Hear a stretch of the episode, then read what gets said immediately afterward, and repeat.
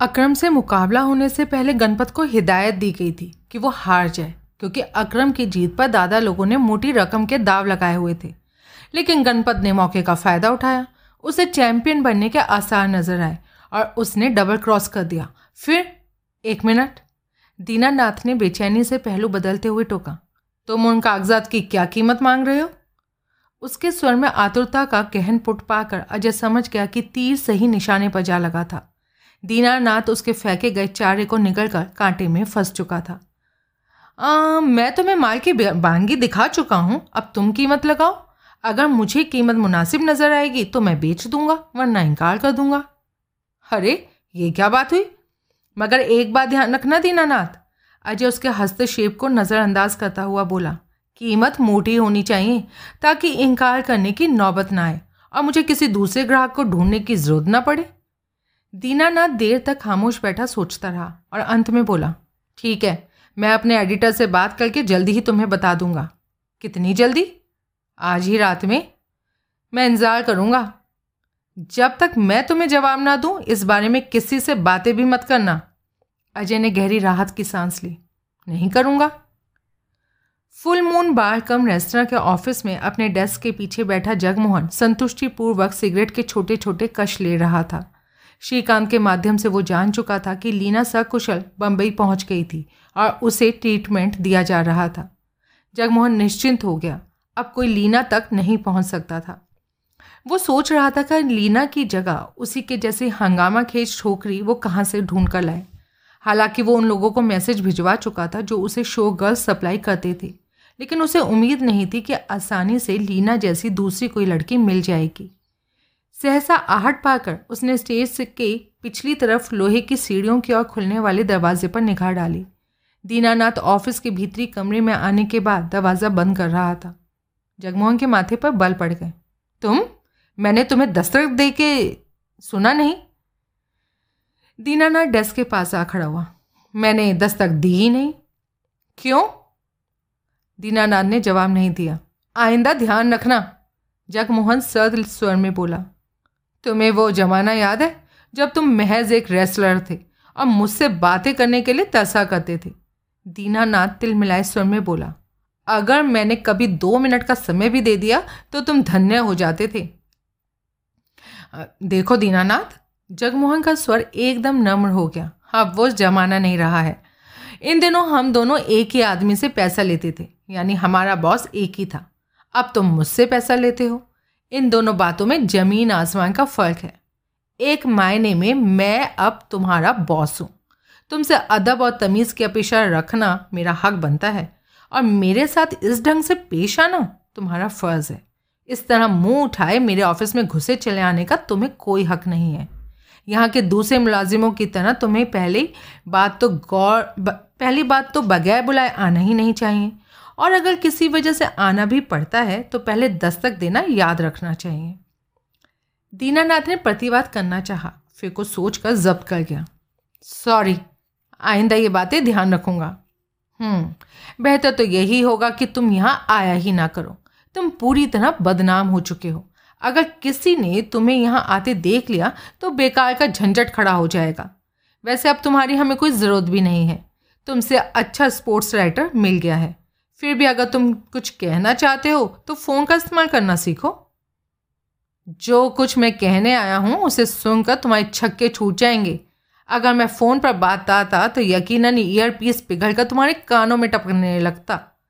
दीनानाथ बोला, जगमोहन के चेहरे पर व्याप्त नाखुशी के भावों की परवाह ना करते हुए उसने एक कुर्सी खींची और बैठ गया। तुम जानते हो, गणपत ने बॉक्सिंग के धंधे का कच्चा छिट्टा लेकर किसको सौंप दिया था? जगमोहन के चेहरे पर नाखुशी के भाव गहरे हो गए।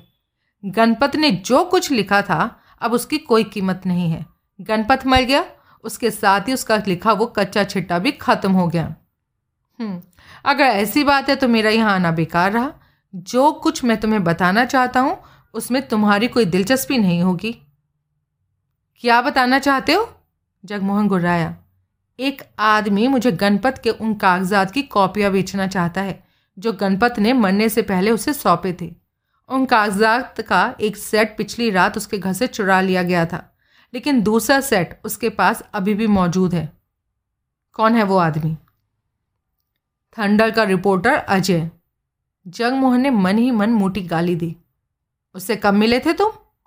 करीब आधा घंटा पहले प्रोफेशनल स्पोर्ट्स क्लब में। मैं चरण दास से जुगल के बारे में उस नए सेट की बातें कर रहा था जो हमने तय किया था। तभी अजय वहाँ आया और चरण दास के चले जाने के बाद मुझे उन कागजातों के बारे में बताया। हम्म, ब्लफ मार रहा होगा। मैं नहीं मानता। सबूत के तौर पर उसने मुझे थोड़ा सा बताया था कि उन कागजातों में क्या था। उसकी ये बाई बाइतें डायनामाइट से कम नहीं थी। उनकी जानकारी सिर्फ़ उसी को हो सकती है जिसके पास वैसे कागजात हो। कितनी रकम चाहता है? दीनानाथ ने उसके विचारपूर्ण चेहरे पर नज़रें जमाई। उसने कहा है कि मैं उसे ज़्यादा से ज़्यादा रकम ऑफ़र करूँ। लेकिन इस बात की क्या गारंटी है कि उसके पास एक से ज़्यादा कॉपियाँ नहीं है? कोई नहीं। हो सकता है वो हमें एक कॉपी दे दे और दूसरी अपने अखबार में छपवा दे। हाँ बिल्कुल ऐसा हो सकता है। फिर? अब ये रिस्क तुम्हें लेना ही पड़ेगा। हम्म तुमने कब तक का जवाब देना है उसे? आज रात तक का। मैंने उससे कहा था कि अपने एडिटर से बात करूँगा।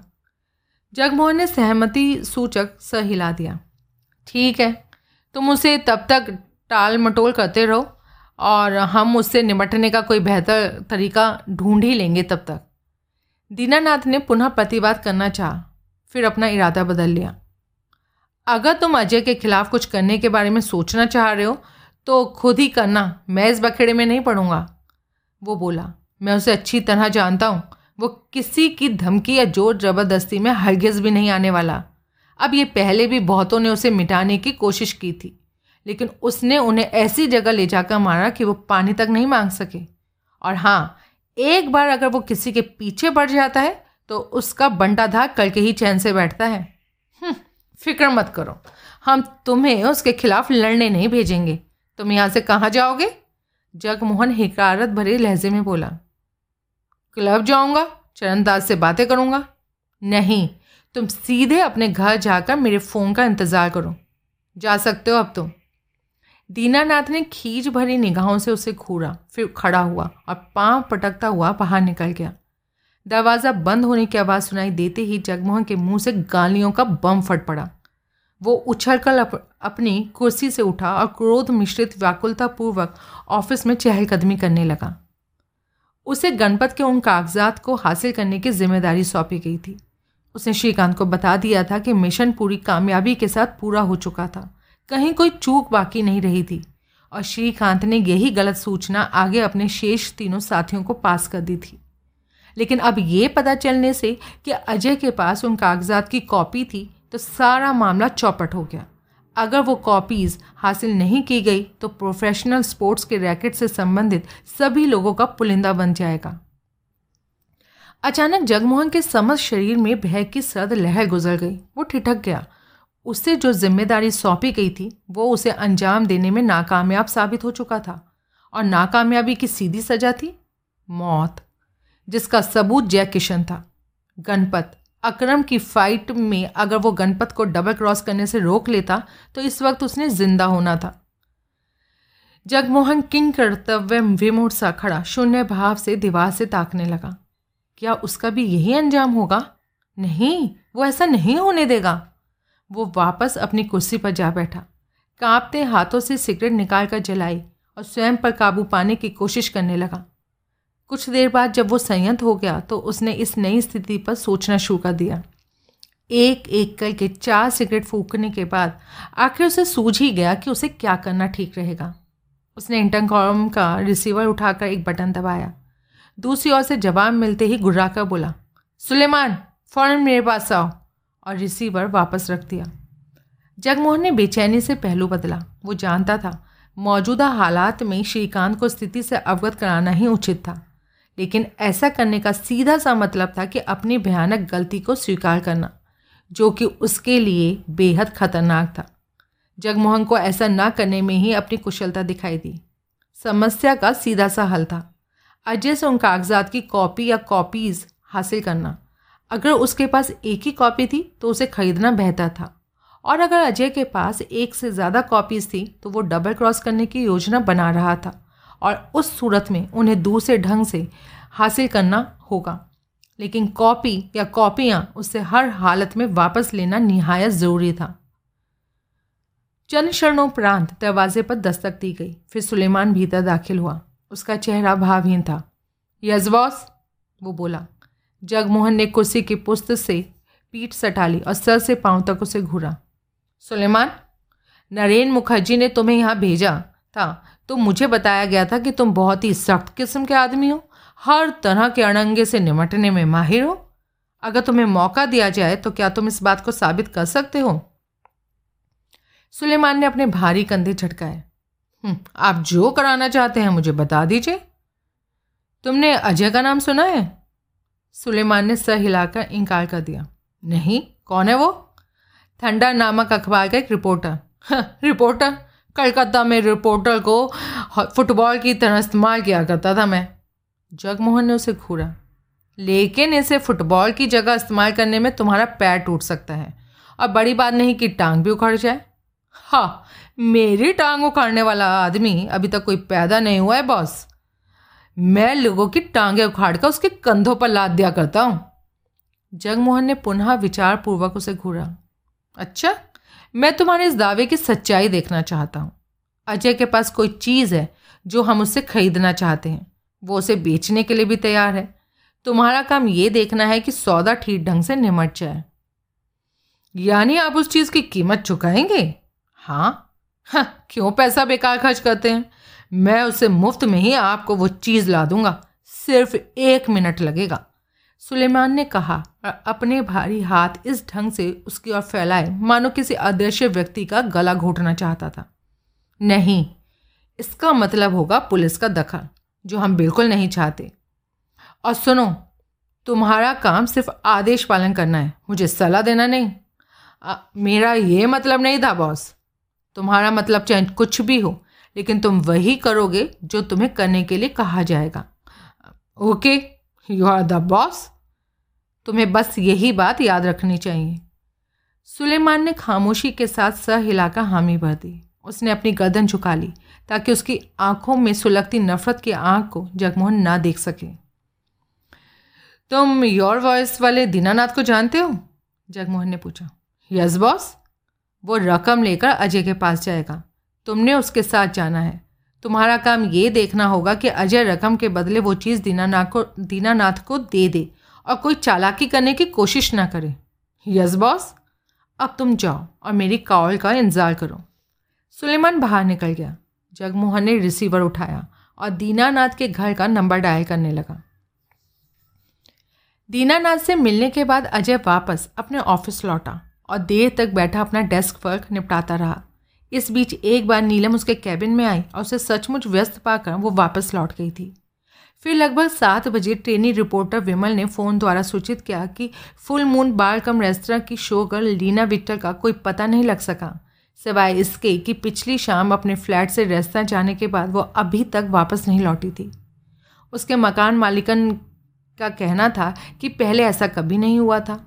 लीना ने अगर रात में अपने फ्लैट पर नहीं लौटना होता था तो वो हमेशा फ़ोन द्वारा उसे सूचित कर दिया करती थी। मगर इस दफ़ा लीना ने उसे सूचित नहीं किया। अजय ने विमल से कह दिया कि वो लीना की तलाश जारी रखे, अब पुनः अपने काम में व्यस्त हो गया। काम ख़त्म करने के बाद जब वो ऑफ़िस से निकला तो आठ बज चुके थे।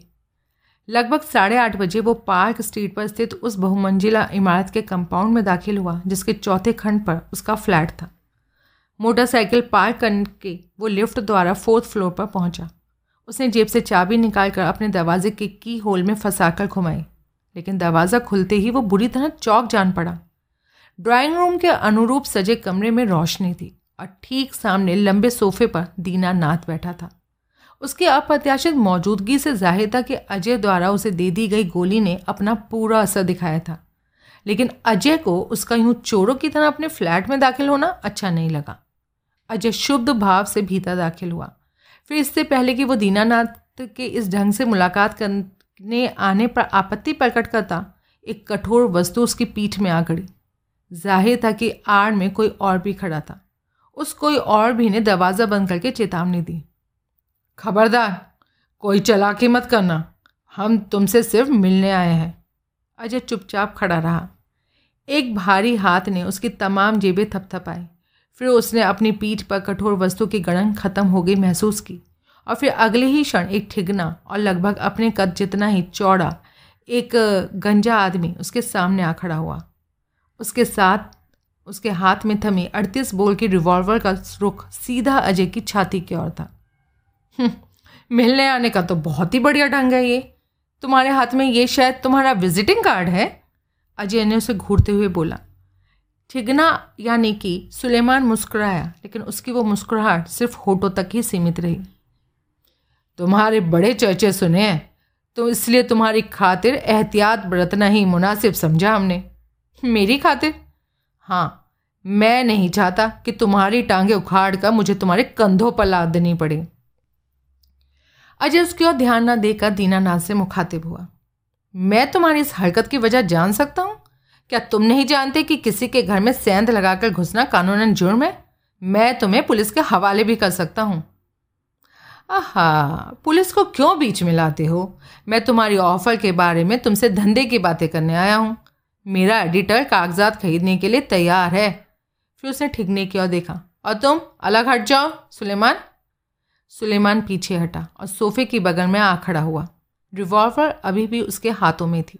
अलबत्ता अब उसका रुख अजय की ओर नहीं था। तो तुम्हारा एडिटर खरीदने के लिए तैयार है? लेकिन ये तुम्हारे साथ क्यों आया है? कौन है ये गुलाम? क्या कहा? गुलाम, तुम दूसरे लोगों के हुक्म बजाने वाले गुलाम ही तो हो।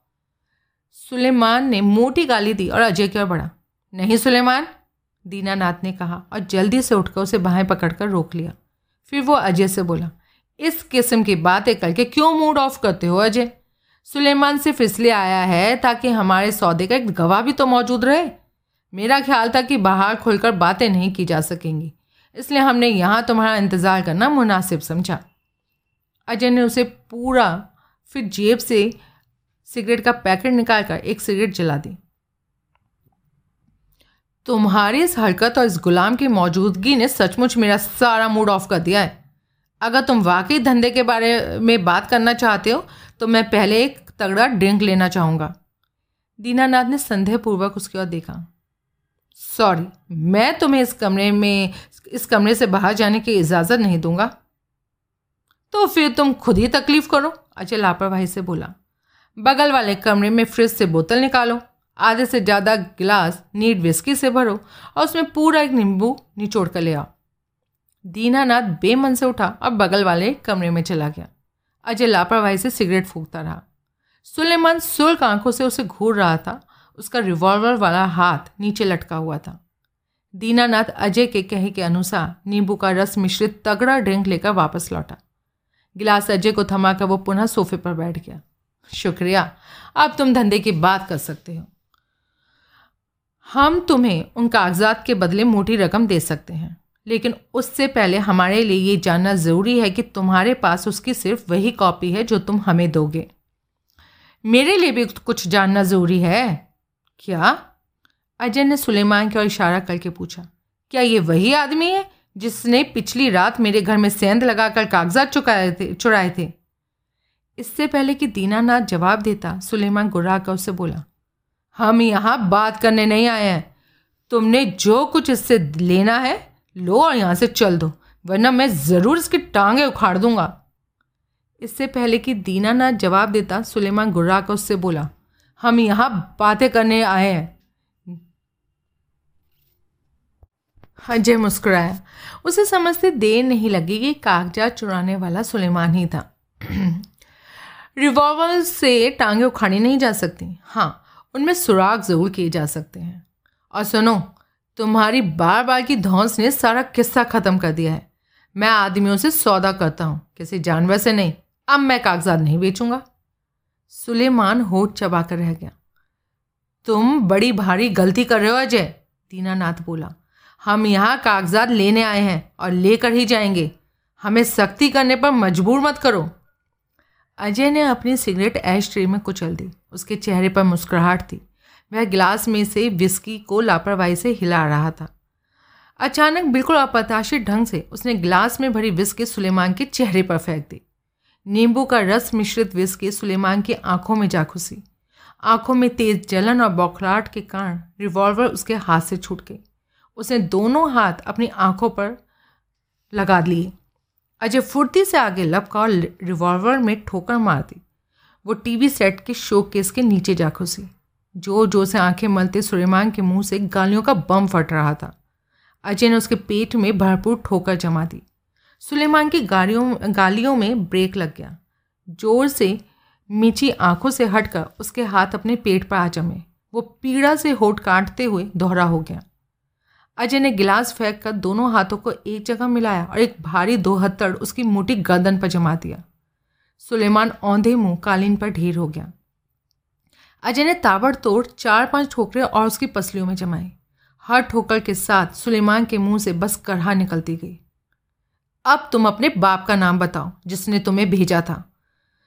वरना वरना मैं सचमुच तुम्हारी टांगे उखाड़ कर कंधों पर लाद दूँगा, अजय हाफता हुआ बोला। तेज़ी से घूम गया घटना चक्र से हक्का बक्का सोफे के कोने में सिमटा बैठा दीनानाथ अपने होठों पर जबान फिराता हुआ बोला यकीन करो अजय, मेरे पेपर ने ही मुझे यहाँ भेजा है। सुलेमान सिर्फ़ इसलिए भेजा गया था क्योंकि मेरे पास नकद रकम है। ये रकम की हिफाजत के लिए मेरे साथ आया था। और उसने अपनी जेब में से सौ रुपये के नोटों की दस गड्डियाँ बाहर निकाली। देखो तो पूरे बीस हज़ार हैं। अजय ने उसकी ओर ध्यान न देखा सुलेमान के गंजे सर पर ठोकर जमाई। किसने भेजा था तुम्हें? सुलेमान जवाब में सिर्फ़ कढ़ा कर रह गया।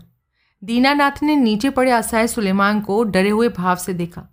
फिर पीड़ित स्वर में बोला, तुम पागल हो गए हो, अजय। तुम नहीं जानते तुम क्या कर रहे हो? अजय सुलेमान के पास से हटकर दीनानाथ के सामने खड़ा हो गया। अगर तुम अपनी दुर्गति नहीं कराना चाहते हो ना तो सच सच बताओ, ये रकम तुम्हें किसने दी है? और उसने पैने स्वर में उसे घूरा। दीनानाथ का चेहरा फक पड़ गया। मैंने बताया तो है। मेरा योर वॉइस तुमसे गणपत के कागजात खरीदना चाहता है, इसलिए मुझे बीस हज़ार रुपये दिए गए थे। झूठ मत बोलो दीनानाथ, तुम्हारा फटीचर अखबार किसी भी चीज़ की इतनी ज़्यादा कीमत नहीं दे सकता। बताओ, किसने भेजा था तुम्हें? दीनानाथ पतिवाद करना चाहता था, और फिर उसने अपना इरादा बदल लिया। उसने कंखियों से सुलेमान की ओर देखा, जो धीरे धीरे उठकर बैठने की कोशिश कर रहा था। अजय ने अपना सवाल दोहराने के लिए मुँह खोला ही था कि अचानक डोरबेल की आवाज़ फ्लैट में गूंज गई। अजय बुरा सा मुँह बनाता हुआ पलटा और दरवाज़ा खोल दिया। आगंतुक पर निगाह पड़ते ही उसे बुरी तरह चौक जाना पड़ा। वो पुलिस इंस्पेक्टर रविशंकर था। इस तरह आँखें फाड़े क्या देख रहे हो? हटो एक तरफ़, रविशंकर बोला। अजय अनिच्छापूर्वक अलग हट गया। उसने पहली बार नोट किया कि रविशंकर अपनी वर्दी नहीं पहने होकर सादा लिबास में था। रविशंकर भीतर कदम रखते ही ठिठक गया। उसने फर्श पर बैठे पीड़ित चेहरे वाले सुलेमान को घूरा फिर सोफे पर डरे हुए दीनानाथ की ओर देखा और फिर उसकी प्रश्नात्मक निगाहें अजय पर जम गई। आ, ये लोग बस जाने वाले थे अजय हिचकिचाता सा बोला। रविशंकर ने दीनानाथ को घूरा। तुम्हें पहले भी कहीं देखा है? तुम योर वॉइस के दीनानाथ हो? दीनानाथ ने धीरे से सर हिलाकर हामी भरी। हाँ उसने बेचैनी से सुलेमान की ओर देखा। वो हम लोग बस जाने वाले थे, वो सोफे से उठा। सुलेमान की बाह पकड़कर उसे उठाया और फिर उसे धकेलता हुआ दरवाजे से बाहर निकल गया। अजय ने जल्दी से दरवाज़ा बंद कर दिया। रविशंकर एक सोफे पर बैठ गया। उसकी निगाहें बारीकी से कमरे का निरीक्षण करने लगी। अंत में उसने संदेहपूर्वक अजय को देखा। गीली दीवार, विस्की की बू कुर्सी पर पड़ा खाली गिलास। क्या है ये सब, अजय? अजय ने गहरी सांस ली। एक चीज़ और भी है। क्या? अजय ने टीवी सेट के शोकेस के नीचे पड़ी रिवॉल्वर नाल की ओर से पकड़कर बाहर निकाली। ये उस गेंडे की थी। लेकिन वो था कौन? अजय रिवॉल्वर टीवी के ऊपर रखकर रविशंकर के सामने दूसरे सोफा चेयर पर बैठ गया। ये तुम्हारा ऑफिशियल विज़िट है? नहीं अनऑफिशियल है। रविशंकर गहरी सांस लेता हुआ बोला, अजय ने राहत महसूस की। मैं सिर्फ़ इतना जानता हूँ कि उस गेंडे का नाम सुलेमान है। बकौल दीनानाथ वो उसका बॉडीगार्ड बनकर आया था, क्योंकि दीनानाथ के पास बीस हज़ार रुपये थे। उस रकम से वो योर वॉइस के लिए हमारे पास ऐसे कागजात खरीदने आया था, जिनकी बॉक्सिंग रैकेट की सारी पोल खोली जा सकती थी। रविशंकर के चेहरे पर अविश्वासपूर्ण भाव उत्पन्न हो गए उस दो कौड़ी के अखबार के लिए बीस हज़ार रुपये खर्च करना बहुत बड़ी बात है। हम्म बहुत ही ज़्यादा बड़ी बात है। मेरा ख्याल है वो स्वयं बॉक्सिंग रैकेट के दादाओं की थी। तुम्हारे पास वाकई ऐसे कोई कागजात हैं जिससे इस धंधे की पोल खोली जा सके? मतलब मेरा मतलब है कि सबूत हैं? अजय धूर्तापूर्वक मुस्कुराया। नहीं। तो फिर तुमने उन लोगों को कैसे यकीन दिला दिया कि तुम्हारे पास ऐसा कुछ कागजात हैं भी? असलियत ये है कि गणपत नामक बॉक्सर के हल्फिया बयान सहित मेरे पास ऐसे कागजात का सीलबंद लिफाफा था। तो ज़रूर लिफाफा तो था ज़रूर, लेकिन पिछली रात मेरे फ्लैट में किसी ने सेंध लगाई और उस लिफाफे को चुरा ले गया। आज मैं दीनानाथ से मिला और उसे यकीन दिलाया कि मेरे पास उन कागजातों की कॉपी भी है। अच्छा और वो तुम्हारे झांसे में आ गया और सीधा उन्हीं लोगों के पास जा पहुँचा। हाँ लगता तो ऐसा ही है। बड़ी जल्दी एक्शन नहीं लिया उन्होंने। हाँ क्योंकि ओरिजिनल कागजात उन्होंने चोरी कराए थे। जानते थे कि कागजात डायनामाइट से कम नहीं थे, इसलिए वो इंतज़ार करने का रिस्क बिल्कुल नहीं ले सकते थे। लेकिन मैं मानता हूँ कि मुझे भी इस बात की उम्मीद तक नहीं थी कि वो मेरा यहाँ इंतज़ार करते मिलेंगे। रविशंकर आराम से कुर्सी पर फंसल गया। अजीब बात है, जिस रात गणपत मरा, उसी रात उसके वो कागजात भी चुरा लिए गए। हाँ वाकई अजीब बात नहीं है। क्या इन दोनों बातों का आपस में कोई संबंध हो सकता है? अजय फिर मुस्कुराया। मेरी समझ में नहीं आता कि तुम मेरे साथ आज जितने प्यार से क्यों पेश आ रहे हो? क्या मेरे बारे में तुम्हारा नज़रिया बदल गया है? फिर? अब रविशंकर मुस्कुराया। बिना वजह किसी पर बिगड़ना मेरी आदत नहीं। जब तुम जानबूझकर खुराफात करते हो ना, या जबरन उस मामले में टांग अड़ाते हो जिसमें तुम्हें नहीं अड़ानी चाहिए या फिर तुम खुद को बहुत ही ज़रूरत से ज़्यादा होशियार समझते हो? मुझे और मेरे महकमे को बेवकूफ़ साबित करने की कोशिश करते हो, तभी मुझे तुम पर गुस्सा आता है। वह गौर से अजय को देखता हुआ बोला, हालाँकि मैं तुम्हें बता चुका हूँ कि ये मेरा अनऑफिशियल विज़िट है, लेकिन मैं जानता हूँ, आज सुबह मोर्ग में हल्दीराम की लाश देखने के लिए तुमने मेरा नाम इस्तेमाल किया था। और मैं ये भी जानता हूँ कि उसी के बराबर में मौजूद जयकिशन की लाश की और तुमने आँख उठाकर भी नहीं देखा था। जबकि दोनों की लाशें एक ही एक्सीडेंट हुई कार में बरामद हुई थी। लगता है तुम अपना होमवर्क पूरा करने के बाद यहाँ आए हो, रवि। क्या तुम हल्दीराम को जानते थे? अजय ने एक पल सोचा, फिर उसी ढंग से पेश आने का फैसला कर लिया, जैसे कि रविशंकर उसके साथ पेश आ रहा था। मैं ज़िंदगी में सिर्फ़ एक ही बार उससे मिला था। पिछली रात फुल मून रेस्तरा में स्टेज के पीछे गलियारे में वो लोहे की सीढ़ियों के नीचे खून के तालाब में पड़ा था। उसका सर फटा हुआ था और गर्दन टूटी हुई थी। रविशंकर ने उसे घूरा। सच कह रहे हो? हाँ हाँ बिल्कुल सच। रविशंकर के चेहरे पर पल भर के लिए खींच भरे भाव पैदा हुए और फिर गायब हो गए। तुम्हारी यही आदत ना मुझे अखड़ती है।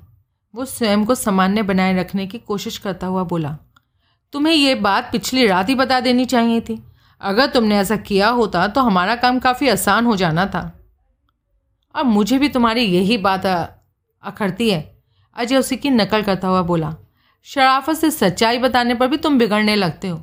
जब तक पहले बताने का सवाल है, अगर मैं तुम्हें यकीन दिलाने की कोशिश करता हूँ कि पिछली रात हज़ारों दर्शकों के सामने रिंग में ही गणपत की हत्या की गई थी तो क्या तुम्हें यकीन आ जाता?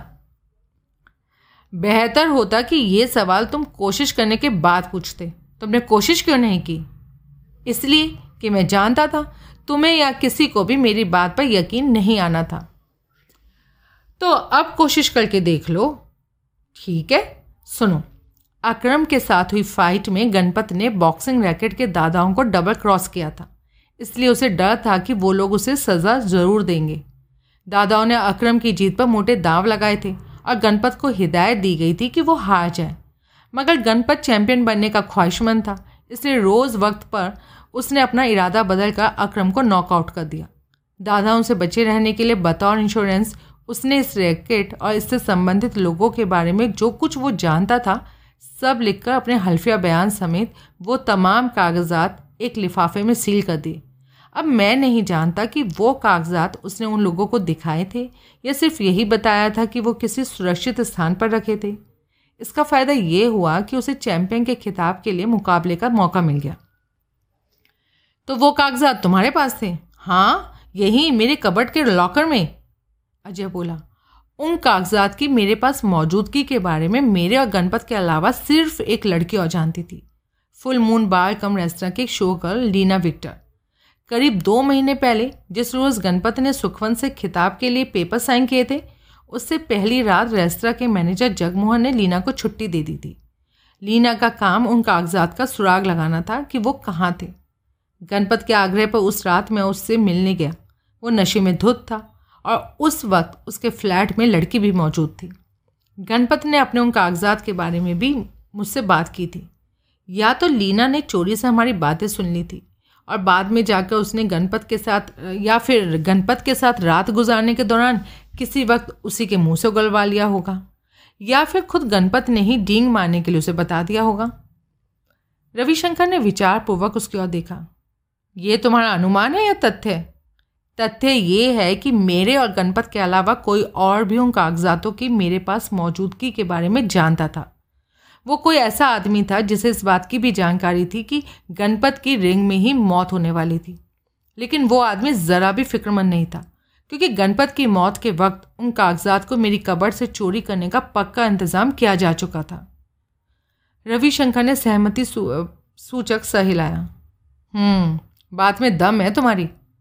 कल रात गणपत की मौत और कागजात वाले लिफाफे के चोरी चले जाने के बाद मुझे पता लगा कि मैं के बाद मैंने सोचा मैं लीना विट्टर से पूछताछ करूँ।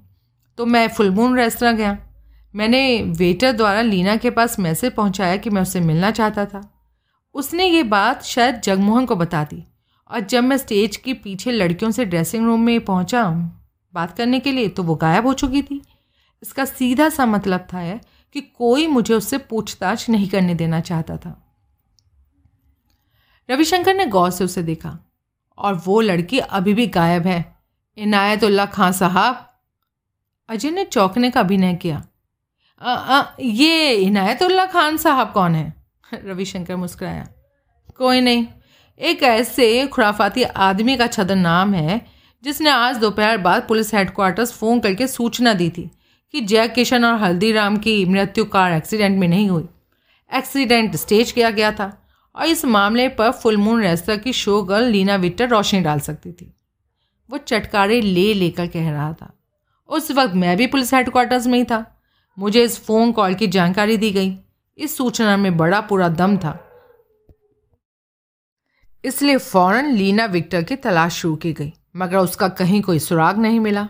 अंत में उसके फ्लैट से उसकी एक फ़ोटो हासिल करके उसकी तो कॉपियाँ तैयार कराई गई और अब railway station, bus terminal, airports वगैरह पर उसकी फ़ोटो दिखाकर पूछताछ की जा रही है।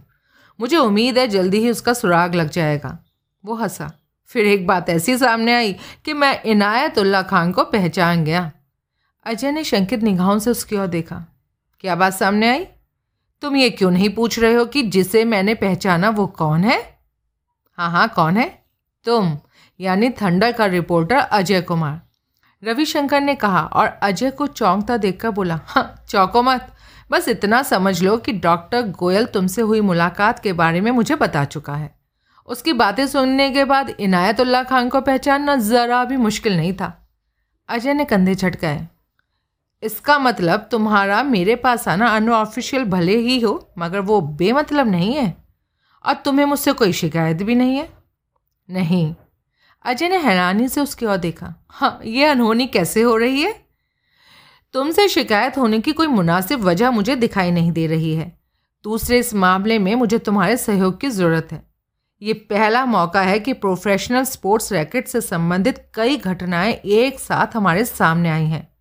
हालाँकि इस धंधे के दादाओं के पीछे हम कई सालों से पड़े हुए हैं, लेकिन ऐसा पहले कभी नहीं हुआ।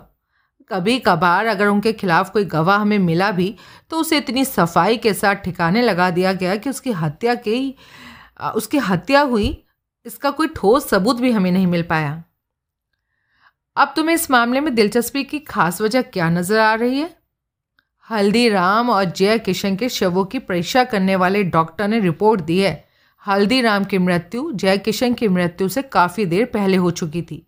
और जय किशन की मृत्यु सर पर किसी कठोर वस्तु के भारी प्रहारों की वजह से हुई थी। घटनास्थल पर हुई दुर्घटना ग्रस्त कार की जाँच करने से साफ़ पता चल गया था कि वो दोनों एक्सीडेंट में नहीं मारे गए। एक्सीडेंट स्टेज किया गया था और उस लड़की लीना का रहस्यमय ढंग से गायब हो जाना और डॉक्टर गोयल से हुई तुम्हारी बातचीत ने सारे सिलसिले को एक नया मोड़ दे दिया है। डॉक्टर गोयल के आग्रह पर गणपत की लाश का पोस्टमार्टम करने वाले डॉक्टर ने पुनः उसकी लाश का परीक्षण किया तो उसमें नाइट्राइट की भारी मात्रा पाई गई है। वो तनिक रुका और फिर बोला, इसमें कोई शक नहीं कि तुम्हारी थ्योरी सही हो सकती है कि गणपत की हत्या की गई थी और इसी ढंग से की गई थी। लेकिन सही होना और उसे साबित करना तो अलग अलग बातें हैं। हमें सबूत चाहिए। गणपत की हत्या की गई थी। इसका सबूत उसके शव में नाइट्राइट की भारी मात्रा की मौजूदगी है ही। लेकिन हत्यारा कौन है? मैं दावे के साथ कह सकता हूँ कि गणपत का हत्यारा जय किशन था, अजय दरबार से बोला। गणपत को नाइट्रोग्लिसरिन वही पिला सकता था। गणपत के साथ साथ जय किशन को भी ठिकाने लगाकर एक तीर से दो शिकार किए गए हैं। जय किशन ने मर जाने के बाद अब कोई भी उन लोगों की ओर उंगली नहीं उठा सकता। कि गणपत की हत्या किसने करवाई? दूसरे, इस धंधे से रिश्ता रखने वाला हर आदमी खुद ब खुद समझ जाएगा कि जय किशन को यह सजा इसलिए दी गई है क्योंकि वह अक्रम से हुई गणपत की फाइट में गणपत को डबल क्रॉस करने से नहीं रोक पाया था। सवाल तो ये है कि इसे साबित कैसे किया जाए और इस धंधे के दादा लोगों तक कैसे पहुँचा जाए? इसका कोई जवाब अभी मैं तो नहीं दे सकता, अजय बोला। लेकिन मुझे यकीन है कि उन लोगों को मैदान में लाने की जो चाल मैंने चली थी, वो कामयाब होना शुरू हो गई है और जल्दी ही वो पूरा रंग लाएगी। दीनानाथ का यहाँ आना इस बात का सबूत है कि वो लोग मेरे झांसे में आ गए हैं और उन्हें पूरा यकीन है कि गणपत के कागजात की कॉपियों का अस्तित्व है और अभी भी उनका पुलिंदा बांधा जा सकता है। जब दीनानाथ वापस जाकर उस आदमी को रिपोर्ट देगा, जिसने उसे यहाँ भेजा था, कि उसकी और उस गेंडे की यहाँ मौजूदगी के दौरान पुलिस इंस्पेक्टर रविशंकर भी यहाँ आ पहुँचा था तो उनके छक्के छूट जाएँगे। तब वो यकीनन ऐसा बेवकूफ़ाना कदम उठाएँगे जो निश्चित रूप से उनका बंटाधार कर देगा। तुम जानते हो, दीनानाथ को कागजात खरीदने किसने भेजा था? नहीं, लेकिन मैं अनुमान ज़रूर लगा सकता हूँ। क्या? हल्दीराम की लाश को मैंने फुल मून रेस्टोरेंट में स्टेज के पीछे गलियारे में पड़ा देखा था, लेकिन उसकी लाश बरामद हुई जयकिशन की लाश के साथ एक दुर्घटनाग्रस्त कार से। जिसने भी उसकी लाश को कार में वहाँ पहुँचाया था, उसी ने जयकिशन की भी हत्या की थी। और मेरे विचार से इस काम को अंजाम देने वाला एक ही आदमी होना चाहिए, रेस्तरा का मैनेजर जगमोहन। जगमोहन, यानी श्रीकांत वर्मा का फ्रंटमैन? हाँ बाय द वे क्या तुम इस चौकड़ी के चारों और चंडालों को जानते हो, रवि? तुम्हारा मतलब है श्रीकांत वर्मा, विक्रम राव भोसले, घनश्याम दास और नरेंद्र मुखर्जी? हाँ। मैं तुम्हें पहले ही बता चुका हूँ कि हम कई साल से इस धंधे के दादाओं के पीछे पड़े हुए हैं। इसलिए हमने उनके बारे में खासी जानकारी हासिल की हुई है। मुझे मालूम है, हल्दीराम दिल्ली में घनश्याम दास का बॉडीगार्ड हुआ करता था। जय किशन भोसले का आदमी था। भोसले ने पूना में विक्रम नामक शानदार होटल भी बनाया हुआ है। और जहाँ हर किस्म का मो, बहुत मोटा जुआ होता है। जय किशन पहले उस होटल में ही हुआ करता था। फिर वो कुछ अर्सा कलकत्ते में रहा और फिर यहाँ आ गया। रविशंकर कहता गया हम जानते हैं ये चारों बाकायदा गैम्बलिंग सिंडिकेट के रूप में हर किस्म के जुए का संचालन पूरे देश में कर रहे हैं। लेकिन इन चारों को एक दूसरे पर एतवार ही नहीं है। इसलिए सबने एक दूसरे के पास अपना अपना नुमाइंदा छोड़ा हुआ है। बाकी तीनों के बारे में तो मैं भी जानता हूँ। लेकिन नरेंद्र मुखर्जी जी का नुमाइंदा यहाँ कौन है, उस गेंडे के बारे में क्या ख्याल है? अजय को लगा कि रविशंकर का अनुमान सही था। ठीक है, उसकी रिवॉल्वर यहाँ पड़ी हुई है और टीवी पर पड़ी रिवॉल्वर की ओर इशारा किया। इस पर उसके उंगलियों के निशान मिलेंगे। रिवॉल्वर भी अपनी कुछ कहानी तो ज़रूर कहेगा। इन दोनों से उन गेंडे की असलियत का पता चलते देर नहीं लगेगी। रविशंकर खड़ा हो गया। उसने बड़ी एहतियात के साथ रिवॉल्वर उठाकर रुमाल में लपेटी और अपनी जेब में रख ली। ये सब तो मैं कर ही लूँगा, लेकिन अब तुम अपने वन मैन गेम को अपने तक ही सीमित मत रखना। मुझे हर बात की बराबर जानकारी देते रहना। और बदले में क्या मैं भी तुमसे ऐसी अपेक्षा कर सकता हूँ? रविशंकर हिचकिचाया, फिर सर हिलाकर हामी भर दी और बाहर निकल गया। अजय ने राहत की पूरी मील भर लंबी सांस ली। रविशंकर के आगमन से उसकी समस्या खुद ब खुद हल हो गई थी। ये बखेड़ा इतना ज़्यादा फैल गया था और ऐसे मोड़ पर पहुँच चुका था जहाँ वो अकेला इससे नहीं निमट सकता था। इसमें पुलिस का दखल जल, जल्दी हो गया था। उसे घर बैठे मनमांगी मुराद मिल गई थी। इससे भी बड़ी बात थी कि रविशंकर का उसके प्रति अनपेक्षित रूप से मृदु और सहयोग भावना से परिपूर्ण व्यवहार। वह उत्साहित भाव से उठा और सोफा चेयर पर पड़ा अपना खाली गिलास उठा लिया।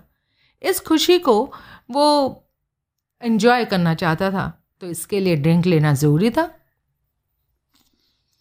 अपने ऑफ़िस में डेस्क चेयर पर बैठा जगमोहन सामने खड़े सुलेमान को जलती हुई आँखों से घूर रहा था। मेरे पास वापस लौटने के बजाय अगर तुम चुल्लू भर पानी में डूब मर जाते ना तो ज़्यादा अच्छा था। वो दांत पीसता हुआ बोला, तुम गोश्त के चलते फिरते ढेर के अलावा कुछ नहीं हो। तुम सिर्फ़ कुत्ते की तरह भौंकना जानते हो। तुम्हारी बकवास सुनने की बजाय मुझे जानना चाहिए था कि तुम एकदम नकारा हो। अजय ने तुम्हारी रिवॉल्वर छीन ली और तुम्हें ठोकरे मारकर बाहर फेंक दिया। सुलेमान ने उसे निगाहें मिलाने की नाकाम कोशिश की और फिर अपराधी की भांति गर्दन झुका ली। उसने मेरे चेहरे पर नींबू मिली विस्की फेंक दी थी। अब मुझे पूरे वक्त उस पर रिवॉल्वर ताने रखना। इसी ने मुझसे कहा था रिवॉल्वर हटा लूँ ताकि बातें की जा सकें। दीनानाथ ने जगमोहन की ओर देखा।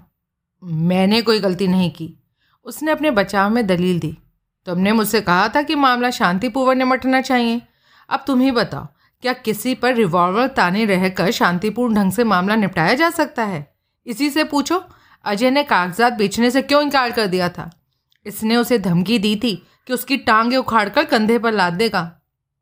जबकि मैं तुम्हें पहले ही आगाह कर चुका था अजय किसी धमकी या ज़ोर ज़बरदस्ती से डरने वाला आदमी नहीं है। जगमोहन ने पुनः सुलेमान को घूरा। ये कुछ नहीं कर सकता? वो गुर्रा कर बोला। मेरी बात सुनो, दीनानाथ बोला। मैं नहीं समझता कि अजय के पास उन कागजात की कॉपी है। मेरा ख्याल है ये सब उसकी चाल थी सिर्फ़ किसी को सामने लाने के लिए। ये ख्याल तुम्हें पहले क्यों नहीं आया? जगमोहन बम की तरह फटा। उस वक्त क्यों नहीं सूझी थी ये बात जब मैंने तुमसे यही बात कही थी? मैं पूछता हूँ, तुम ऐसी बेहुदा और बेसर पैर की बातें लेकर मेरे पास आए ही क्यों थे? वो मैं तुम्हें ये बताने आया था कि जो अजय ने मुझे बताया था। लेकिन मेरी बात सुनने के बजाय अजय से कागजात खरीदने का आइडिया खुद तुम्हारा था। दीनानाथ ने अपने बचाव में तर्क देने के बाद पूछा, अगर कागजात अजय के पास नहीं है तो वो नुकसान भी क्या कर सकता है? वो बहुत कुछ कर सकता है। अगर उसने पता लगा लिया कि कागजात खरीदने के लिए किसने तुम दोनों को भेजा था, और ये पता लगाना मुश्किल नहीं है, वो जानता है कॉपियों का खरीदार वही होगा जिसने असली कागजात चुराए थे। सुन रहे हो बेवकूफ़ो? तुम दोनों काट को उल्लुओं ने उसे यहाँ का रास्ता दिखा दिया है। जगमोहन गुस्से में चीखे जा रहा था। अचानक वो रुका और सुलेमान को घूरा। मनो निगाहों से उसे कत्ल करना चाहता हो। तुम एकदम घामड़ हो। तुम रिवॉल्वर भी उससे छिनवाए? वो रिवॉल्वर जिसका लाइसेंस मेरे नाम है। अगर वो इंस्पेक्टर का बच्चा वहाँ नहीं आ गया होता तो मैं रिवॉल्वर ज़रूर वापस ले आता, सुलेमान ने प्रतिवाद किया। बकोमत मैं पूछता हूँ, वो इंस्पेक्टर वहाँ कैसे आ पहुँचा? और उसी वक्त क्यों पहुँचा जब तुम वहाँ मौजूद थे? अजय के पास आखिर ऐसी क्या चीज़ थी कि जिसमें उस पुलिस की दिलचस्पी थी? अरे इंस्पेक्टर रविशंकर, अजय का दोस्त है। दीनानाथ ने जानकारी दी। जगमोहन ने डेस्क पर घूसा मारा। सत्यानाश! तुम दोनों ने सब चौपट कर दिया। समझ में नहीं आता मैं क्या करूँ और क्या किया जाए। मुझे एक, एक मौका और दो बॉस सुलेमान बोला। किस लिए? इस दफ़ा सारा हिसाब चुका दूँगा। कैसे? बस ये मत पूछो। बस मुझे मेरे तरीके से काम करने दो। हम्म, तुम्हारा तरीका। वो मैं देख चुका हूँ।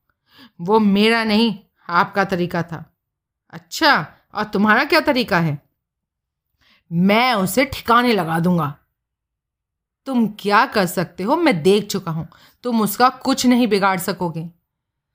मेरे विचार से ये ठीक कहता है। दीनानाथ हस्तक्षेप करते हुए बोला, अगर अजय कागजात के बारे में हमें ब्लफ कर रहा है तो उसे रास्ते से हटा देना ही बेहतर होगा। तुम गुस्सा थूक कर ठंडे दिमाग से सोचने की कोशिश करो, जगमोहन। अगर उसने रविशंकर को बता भी दिया होगा कि कागजात में क्या था, तब भी कागजात न होने की वजह से कुछ भी साबित तो नहीं किया जा सकेगा। यहाँ तक कि कानून की निगाह में भी अजय द्वारा रविशंकर को बताई गई बातों को एविडेंस नहीं, बल्कि सिर्फ़ कही सुनी बातों में ही दर्ज किया जाएगा। जगमोहन अपेक्षाकृत शांत प्रतीत हुआ। और मान लो, उसके पास उन कागजात की नकल हुई और उसके मरने के बाद वो बरामद हो गई, तब क्या होगा? उसने पूछा। इस सूरत में भी हालात इससे ज़्यादा बुरा नहीं होंगे, जितने कि अब हैं। दीनानाथ ने जवाब दिया। जगमोहन ने कुछ देर सोचा, फिर बोला हम्म मेरे विचार से हमें चौबीस घंटे इंतज़ार करना चाहिए। इस बीच अगर थंडर में वो मसाला छप जाता है तो हमें पता लग जाएगा कि उसके पास कागजात की कॉपी है। और अगर नहीं छपता है तो ज़्यादा चांसेस इस बात के हैं कि वो ब्लफ कर रहा है। अगर वो हराम ज़्यादा सचमुच ब्लफ कर रहा है तो आज रात का हिसाब बराबर करने के लिए मैं तुम्हें एक मौका दे दूँगा। लेकिन याद रखो सुलेमान, इस दफ़ा की तुम्हारी चूक तुम्हारी जान की दुश्मन बन जाएगी। मान लो वो ब्लफ नहीं कर रहा है और कागजात की कॉपी उसके पास हो तो? सुलेमान ने सुलेमान ने मन ही मन कुड़ते हुए पूछा। जगमोहन ने मुँह बिसार दिया। उस सूरत में मैं खुद उससे निपटूँगा। करीब एक घंटे बाद जब दीनानाथ फुल मून रेस्तरा से बाहर निकला, तब बेहद परेशान था और एक अनजानी दहशत भरी बेचैनी उसके दिलो दिमाग पर हावी थी। मौजूदा हालात में अजय को ठिकाने लगाया जाना ज़रूरी हो गया था और सुलेमान ने यकीन दिलाया था कि ठीक चौबीस घंटे बाद वो अजय को दूसरी दुनिया में पहुँचा देगा। लेकिन दीनानाथ चौबीस घंटे इंतज़ार करने के पक्ष में नहीं था। वो चाहता था कि अजय को फ़ौरन ठिकाने लगा दिया जाए, क्योंकि अजय उसे सुलेमान के साथ देख चुका था। उसका सीधा सा मतलब था कि अजय को निगाहों में वो दोनों साथ साथ काम कर रहे थे। मान लो 24 घंटे के इस अरसे में अजय सुलेमान के सर पर जा चढ़ा और उसका पुलिंदा बांधने के बाद दीनानाथ की छाती पर भी आ चढ़ा तो क्या होगा? यही थी दीनानाथ की परेशानी और बेचैनी की वजह। इससे बचने के लिए कोई मुनासिब तरकीब उसे नहीं सूझ रही थी। अपनी वर्तमान मना स्थिति में वो किसी किसी सही जगह बैठकर अपने अगले कदम के बारे में सोच विचार करना चाहता था। वर्षों पहले जब वह शराब पिया करता था तो उसे रेनबो बार का माहौल बेहद पसंद था और मूड ऑफ़ होने पर वह अक्सर वहीं जाया करता था। इस बार का बारमैन और दूसरे रेगुलर कस्टमर्स उससे परिचित थे। वहाँ दिल बहलाव के लिए लड़कियाँ भी आसानी से मिल जाया करती थी। दीनानाथ ने खाली जाती टैक्सी रोकी और रेनबो बार का पता बताते हुए पिछली सीट पर पसल गया। टैक्सी अपने गंतव्य की ओर दौड़ने लगी। दीनानाथ मन ही मन स्वयं को आश्वस्त करने की कोशिश कर रहा था कि उसे ड्रिंक्स की ज़रूरत क्यों नहीं थी। वह सिर्फ़ बार में माहौल की वजह से वहाँ जा रहा था। शराब वो छोड़ चुका था। मुश्किल से आधा घंटे बाद उसने स्वयं को रेनबो बार में काउंटर के सामने एक स्टूल पर बैठे पाया। बार में ज़्यादा भीड़ नहीं थी। इससे भी बड़ी बात थी कि उसके पुराने परिचित में से कोई भी उस वक्त वहाँ नहीं था। उसने तीन स्टूल छोड़कर अपने पास बैठे दो आदमियों पर उचटती सी निगाह डाली। वे एक सामली लड़की से सौदा पटाते से प्रतीत हुए। तभी अधेड़ बारमैन उसे मुखातिब हुआ। मुद्दत बाद दिखाई दिए हो, दीनानाथ। हुक्म करो क्या सेवा की जाए। दीनानाथ के चेहरे पर हिचकिचाहट भरे भाव पैदा हो गए। उसकी निगाहें अपनी फेवरेट ब्रांड की एक कतार में सजी विस्की की बोतल पर टिकी थी। वह भारी कश्मकश में फंसा नज़र आ रहा था। शराब अब उसके लिए ज़रूरी ज़रूरत नहीं रह गई थी, लेकिन उसके मुँह में पानी आ रहा था और इसके बावजूद उसे अपना मुँह खुश्क होता प्रतीत हुआ। वह शराब की अपनी कमज़ोरी पर काबू पा चुका था। उसने सोचा, मगर इस वक्त शायद एक पैग उसे अपनी बेचैनी पर काबू पाने में मदद करेगा? ठीक है, वो सिर्फ़ एक ही पैग पिएगा, फिर तसल्ली से अपनी समस्या पर सोच विचार करेगा। एक पैक डिप्लोमेट दो लार्ज। उसने कहा और फिर हिचकिचाया। बारमैन ने नई बोतल से एक लार्ज पैक उसके सामने रख दिया। उसकी निगाह दीनानाथ के चेहरे पर जमी थी। वहाँ मौजूद भावों को वो अच्छी तरह पहचानता था। दीनानाथ ने अपना गिलास उठाकर एक ही बार में खाली कर दिया। बारमैन मुस्कुराया और वही बोतल उठाकर उसने सामने रख दी। दीनानाथ का हाथ मशीनी अंदाज से आगे बढ़ा और बोतल उठाकर अपने गिलास में पुनः विस्की डाल ली। वह शुरू हो चुका था। ठीक वैसे ही, जैसे वर्षों पहले शुरू हुआ करता था। वो भूल गया कि शराब से तौबा कर चुका था। अगली सुबह अजय पुलिस हेडक्वार्टर्स में इंस्पेक्टर रविशंकर के ऑफ़िस में दाखिल हुआ। हालत बता रही थी कि वो रात भर व्यस्त रहा। आओ, बैठो। अजय उसके सामने पड़ी कुर्सी पर बैठ गया। क्या प्रोग्रेस है रवि? उसने सिगरेट का पैकेट निकालते हुए पूछा। प्रोग्रेस तो है, लेकिन उससे कितना कुछ फ़ायदा होगा ये नहीं बता सकता, रविशंकर ने कहा। उस लड़की का कुछ पता लगा है? फिर अपने डेस्क के ड्रॉ से एक पोस्ट कार्ड साइज़ फ़ोटो निकाल कर उसके सामने रख दिए। यही है ना? अजय ने फ़ोटो देखी और सहमति सूचक सहिला दिया। हाँ लीना विक्टरी है। कहाँ है वो? ये पता नहीं लग सका। फिर अजय ने सिगरेट ऑफ़र करते हुए पूछा। रविशंकर ने सिगरेट लेकर होठों में दबा ली। अजय द्वारा सिगरेट सुलगवाने के बाद, एयरपोर्ट पर उसकी फ़ोटो दिखाकर हुलिया बताने के बाद पूछताछ करने पर सिर्फ़ इतना पता चल सका है कि वो कल सुबह आठ बजे बम्बई जाने वाले प्लेन पर सवार हुई थी। लेकिन उस फ़्लाइट की पैसेंजर लिस्ट में उसका नाम नहीं था।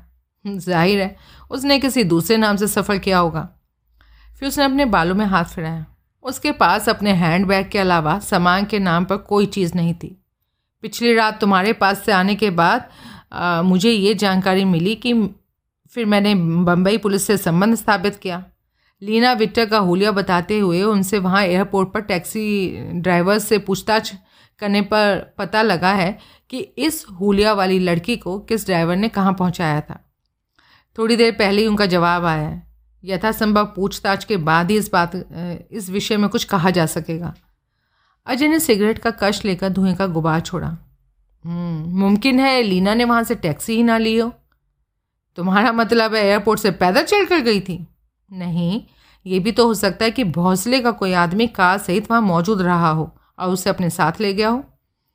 रविशंकर ने थके भरे अंदाज में सह हिलाया।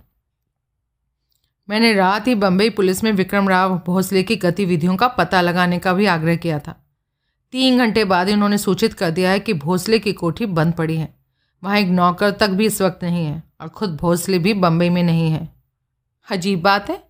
अजय बोला, खैर, बाकी बातों को, बातों के बारे में बताओ। पिछली रात गेंडे द्वारा मेरे फ्लैट में छोड़ी गई जो रिवॉल्वर तुम लाए थे, उसका कुछ पता चला? हम्म उस रिवॉल्वर पर पाए गए उंगलियों के निशान कलकत्ते के खूंखार और सजा याफ्ता बदमाश सुलेमान के हैं। यानी गेंडे का नाम सुलेमान है और वो नरेन मुखर्जी का आदमी है। कलकत्ता पुलिस ने इस बात की पुष्टि कर दी है। अच्छा और उस रिवॉल्वर से हाल ही में फायर किया गया है? नहीं। उसका मालिक कौन है? हमारे रिकॉर्ड के मुताबिक उस रिवॉल्वर का मालिक फुल मून रेस्तरा का मैनेजर जगमोहन है। कोई तीन साल पहले उसे लाइसेंस इशू किया गया था। अजय ने प्रशंसापूर्वक उसकी ओर देखा। आखिर लिंक मिल ही गया। लिंक तो है, मगर प्रूफ नहीं है, रविशंकर बोला। वैसे उस रिवॉल्वर के दस्ते पर खून के बहुत ही हल्के दाग भी पाए गए हैं। प्रेसिपिटेन टेस्ट से पता चला है कि वो मानव शरीर के बी ग्रुप के रक्त के दाग हैं। हालाँकि मृतक जय किशन का ब्लड ग्रुप भी बी था, लेकिन उस ब्लड ग्रुप के पूरे देश में कई करोड़ व्यक्ति होंगे। इसलिए ये नहीं कहा जा सकता कि रिवॉल्वर पर पाए गए दाग जय किशन के शरीर से निकले खून के ही हैं। अजय ने बुरा सा मुँह बनाया। कितना नज़दीक पहुँचने के बाद भी हम कितने दूर हैं? वो बोला, इसका मतलब अभी भी कोई ठोस कदम तुम नहीं उठा सकते। हाँ मौजूदा हालात में हमारी स्थिति दो और दो जोड़कर चार कर लेने जैसी है। जो तथ्य हमारे सामने हैं, उनकी बैंकिंग के लिए हमारे पास सिर्फ़ थ्योरीज हैं और कुछ नहीं। हम निर्विवाद रूप से कुछ भी सिद्ध नहीं कर सकते। इस वक्त उठा हमारा कोई भी गलत कदम उन चारों चंडालों को हमारी पकड़ से बहुत दूर कर देगा। जबकि हमारा मुख्य उद्देश्य उन्हें घेर कर उनके रैकेट को ख़त्म कर देना है। हमने जगमोहन और सुलेमान जैसी छोटी मछलियों को नहीं, उन चारों मगरमच्छों को फांसना है। अजय ने आखिरी कश लेकर सिगरेट एस्ट्री में कुचल दी। उन चारों मगरमच्छों तक पहुँचने के लिए हमें इन दोनों मछलियों को ही सीढ़ी के तौर पर इस्तेमाल करना होगा। हाँ तुम्हारी इस बात से मैं सहमत हूँ, लेकिन उन्हें सावधान होने का मौका दिए बगैर ही हमें ऐसा कुछ करना होगा। अजय ने बहस नहीं की। रवि रविशंकर की कार्य प्रणाली से वो भली भांति परिचित था। तुमने बताया है भोसले बम्बई में नहीं है। बता सकते हो वो कहाँ है? बम्बई पुलिस द्वारा दी गई जानकारी के मुताबिक पूना में है। अपने होटल में? हम्म। हो सकता है लीना विट्टर भी पूना में हो? हाँ हो सकता है, क्यों नहीं हो सकता? लेकिन ऐसी संभावना बहुत कम है। आठ बजे की जिस फ़्लाइट से वो गई थी, वो सिर्फ़ बम्बई तक जाती है। पूना के लिए यहाँ से साढ़े सात बजे एक फ़्लाइट है। और दूसरी फ़्लाइट आठ बजकर बीस मिनट पर जाती है। अगर उसने पूना जाना होता तो इनमें से कोई भी फ़्लाइट आसानी से वो पकड़ सकती थी। अजय ने ताज़ा सिगरेट सुलगाया। कुछ देर सोचते रहने के बाद वो बोला, मेरे विचार से लीना का पता लगाने का सबसे ज़्यादा आसान तरीका सिर्फ़ एक ही है। उस आदमी को पकड़ा जाए जिसने उसे भेजा था। अच्छा कौन हो सकता है वो आदमी? अरे, जगमोहन के अलावा और कौन हो सकता है? श्रीकांत वर्मा? मैं नहीं समझता श्रीकांत इस मामूली काम के फेर में पड़ा होगा। ये उसके फ्रंटमैन जगमोहन का ही काम होना चाहिए। अच्छा मान लो जगमोहन का ही काम हुआ तो क्या तुम्हारे पूछने पर वो तुम्हें बता देगा लड़की कहाँ है? मैं लोगों से बातें उगलवाना जानता हूँ। ये काम हम लोगों को तुमसे बेहतर ढंग से करना आता है। लेकिन फ़िलहाल तुम ऐसा नहीं करोगे, क्योंकि तुम्हें डर है कि जगमोहन पर हाथ डालने से श्रीकांत सावधान हो जाएगा। और फिर वो अपने तीनों साथियों को भी सावधान कर देगा। रविशंकर ने जवाब नहीं दिया। अजय खड़ा हो गया। जानकारी के लिए बहुत बहुत शुक्रिया रवि। बता सकते हो सुलेमान नामक गैंडा कहाँ रहता है? रविशंकर ने अपनी डेस्क ड्रॉर खोलकर एक फ़ाइल निकाली। उसे खोलकर देखा, फिर बोला, फ्लैट नंबर दस, थर्ड फ्लोर, बत्तीस, जहांगीर रोड, पाँच। Thank you very much. Ajay ने कहा और ऑफ़िस से निकल गया। लीना विक्टर पीठ के बल पलंग पर पड़ी थी। उसकी दोनों कलाइयाँ मज़बूत रस्सी के साथ पलंग के सिरहाने से बंधी थी और दोनों टखने पायताने के सिरों के साथ। वो पूर्णतः नंगन थी। पहला फिक्स दिए जाने के बाद किसी वक्त उसके तमाम कपड़े उतार लिए गए थे। वो बेचैनी से प्रतीक्षा कर रही थी कि कब दरवाज़ा खुले और पीटर भीतर आए। अब से पहले तीन बार वो कमरे में आया था और तीनों दफ़ा फिक्स देकर लौट गया था। अब चौथे फिक्स की बारी थी। लीना को पहला फिक्स दिए जाने की याद नहीं थी। वो उसे बेहोशी की हालत में दिया गया था। जागने पर उसे अपना सर चकराता सा और मतली सी महसूस हो रही थी। लेकिन दोपहर बाद जब उसे दूसरा फिक्स दिया गया, उसकी हालत सामान्य हो गई थी। फिर उसे अपने जिस्म में अजीब सा रोमांच भर गया प्रतीत हुआ था। फिर उसे लगा कि वो सुखद कल्पनाओं के विचित्र लोक पहुँच गई थी। फिक्स का प्रभाव खत्म होने के बाद उसने पुनः स्वयं को सामान्य अनुभव किया। उसने आश्वस्त आश्वस्त भाव से सोचा कि उसकी इच्छा के विरुद्ध उसे हीरोइन एडिट नहीं बनाया जा सकेगा। उसने तय किया कि वो पीटर के साथ सहयोग करने का अभिनय करेगी। उसके साथ अच्छा व्यवहार करेगी ताकि उसका विश्वास पाने के बाद वहाँ से निकल भागने का कोई मौका पा सके। लेकिन उसे ये देखकर बड़ी भारी निराशा और हैरानगी हुई कि उसे नग्ना अवस्था में देखने के बाद भी वो उसके जिस्म के प्रति पूरी तरह उदासीन रहता था। उस जिस्म के प्रति जिसमें कपड़ों से ढका होने के बावजूद पुरुषों को आकर्षित करने की अद्भुत क्षमता थी और जिसे नग्न देखने के बाद पहले कभी कोई पुरुष एक पल भी खुद पर काबू नहीं रख पाया था। उसके उसी जिस्म की हट्टा कट्टा और जवान नज़र आने वाले पीटर ने पूर्णतः अपेक्षा की थी। इससे वो सिर्फ़ इस नतीजे पर पहुँची थी कि पीटर बिल्कुल नपुसंग था। साथ ही पीटर को फंसाने और वहाँ से निकल भागने की उसकी उम्मीद खत्म हो गई थी। लेकिन पीटर के साथ फसाद करने की ना तो वो स्थिति में थी और ना ही ऐसा करने में उसे कोई समझदारी दिखाई दी। उसने खुद को हालात के हवाले करने का फैसला कर लिया। तीसरा फिक्स उसे रात में किसी वक्त दिया गया था। उसी के प्रभाववश वो अभी तक ऊँग सी रही थी। अचानक लॉक में चाबी घूमने और दरवाज़ा खुलने की आहट पाकर लीना ने अपने सूखे होठों पर जबान फहराई और सर उठाकर पीटर को कमरे कमरे में दाखिल होते देखा। फिर उसे अपनी ओर बढ़ता देख कर वह चौंकी। उसे उम्मीद थी कि पहली तीनों दफ़ों की तरह पीटर सीधा ड्रेसिंग टेबल से निकालेगा और उसे फिक्स देकर वापस लौट जाएगा। लेकिन इसके विपरीत पीटर पलंग के पास आ खड़ा हुआ और गौर से उसके चेहरे को देखने लगा। आज मैं आज सुबह से तुम्हें फिक्स नहीं दूँगा।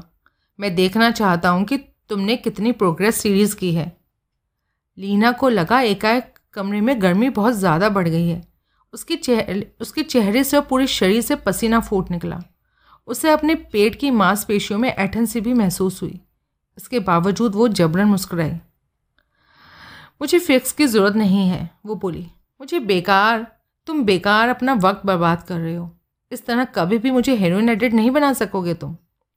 पीटर धूरता पूर्वक मुस्कुराया। अच्छा मैं दोपहर बाद ठीक एक बजे आऊँगा, तब तुम्हारा हालचाल पूछूँगा।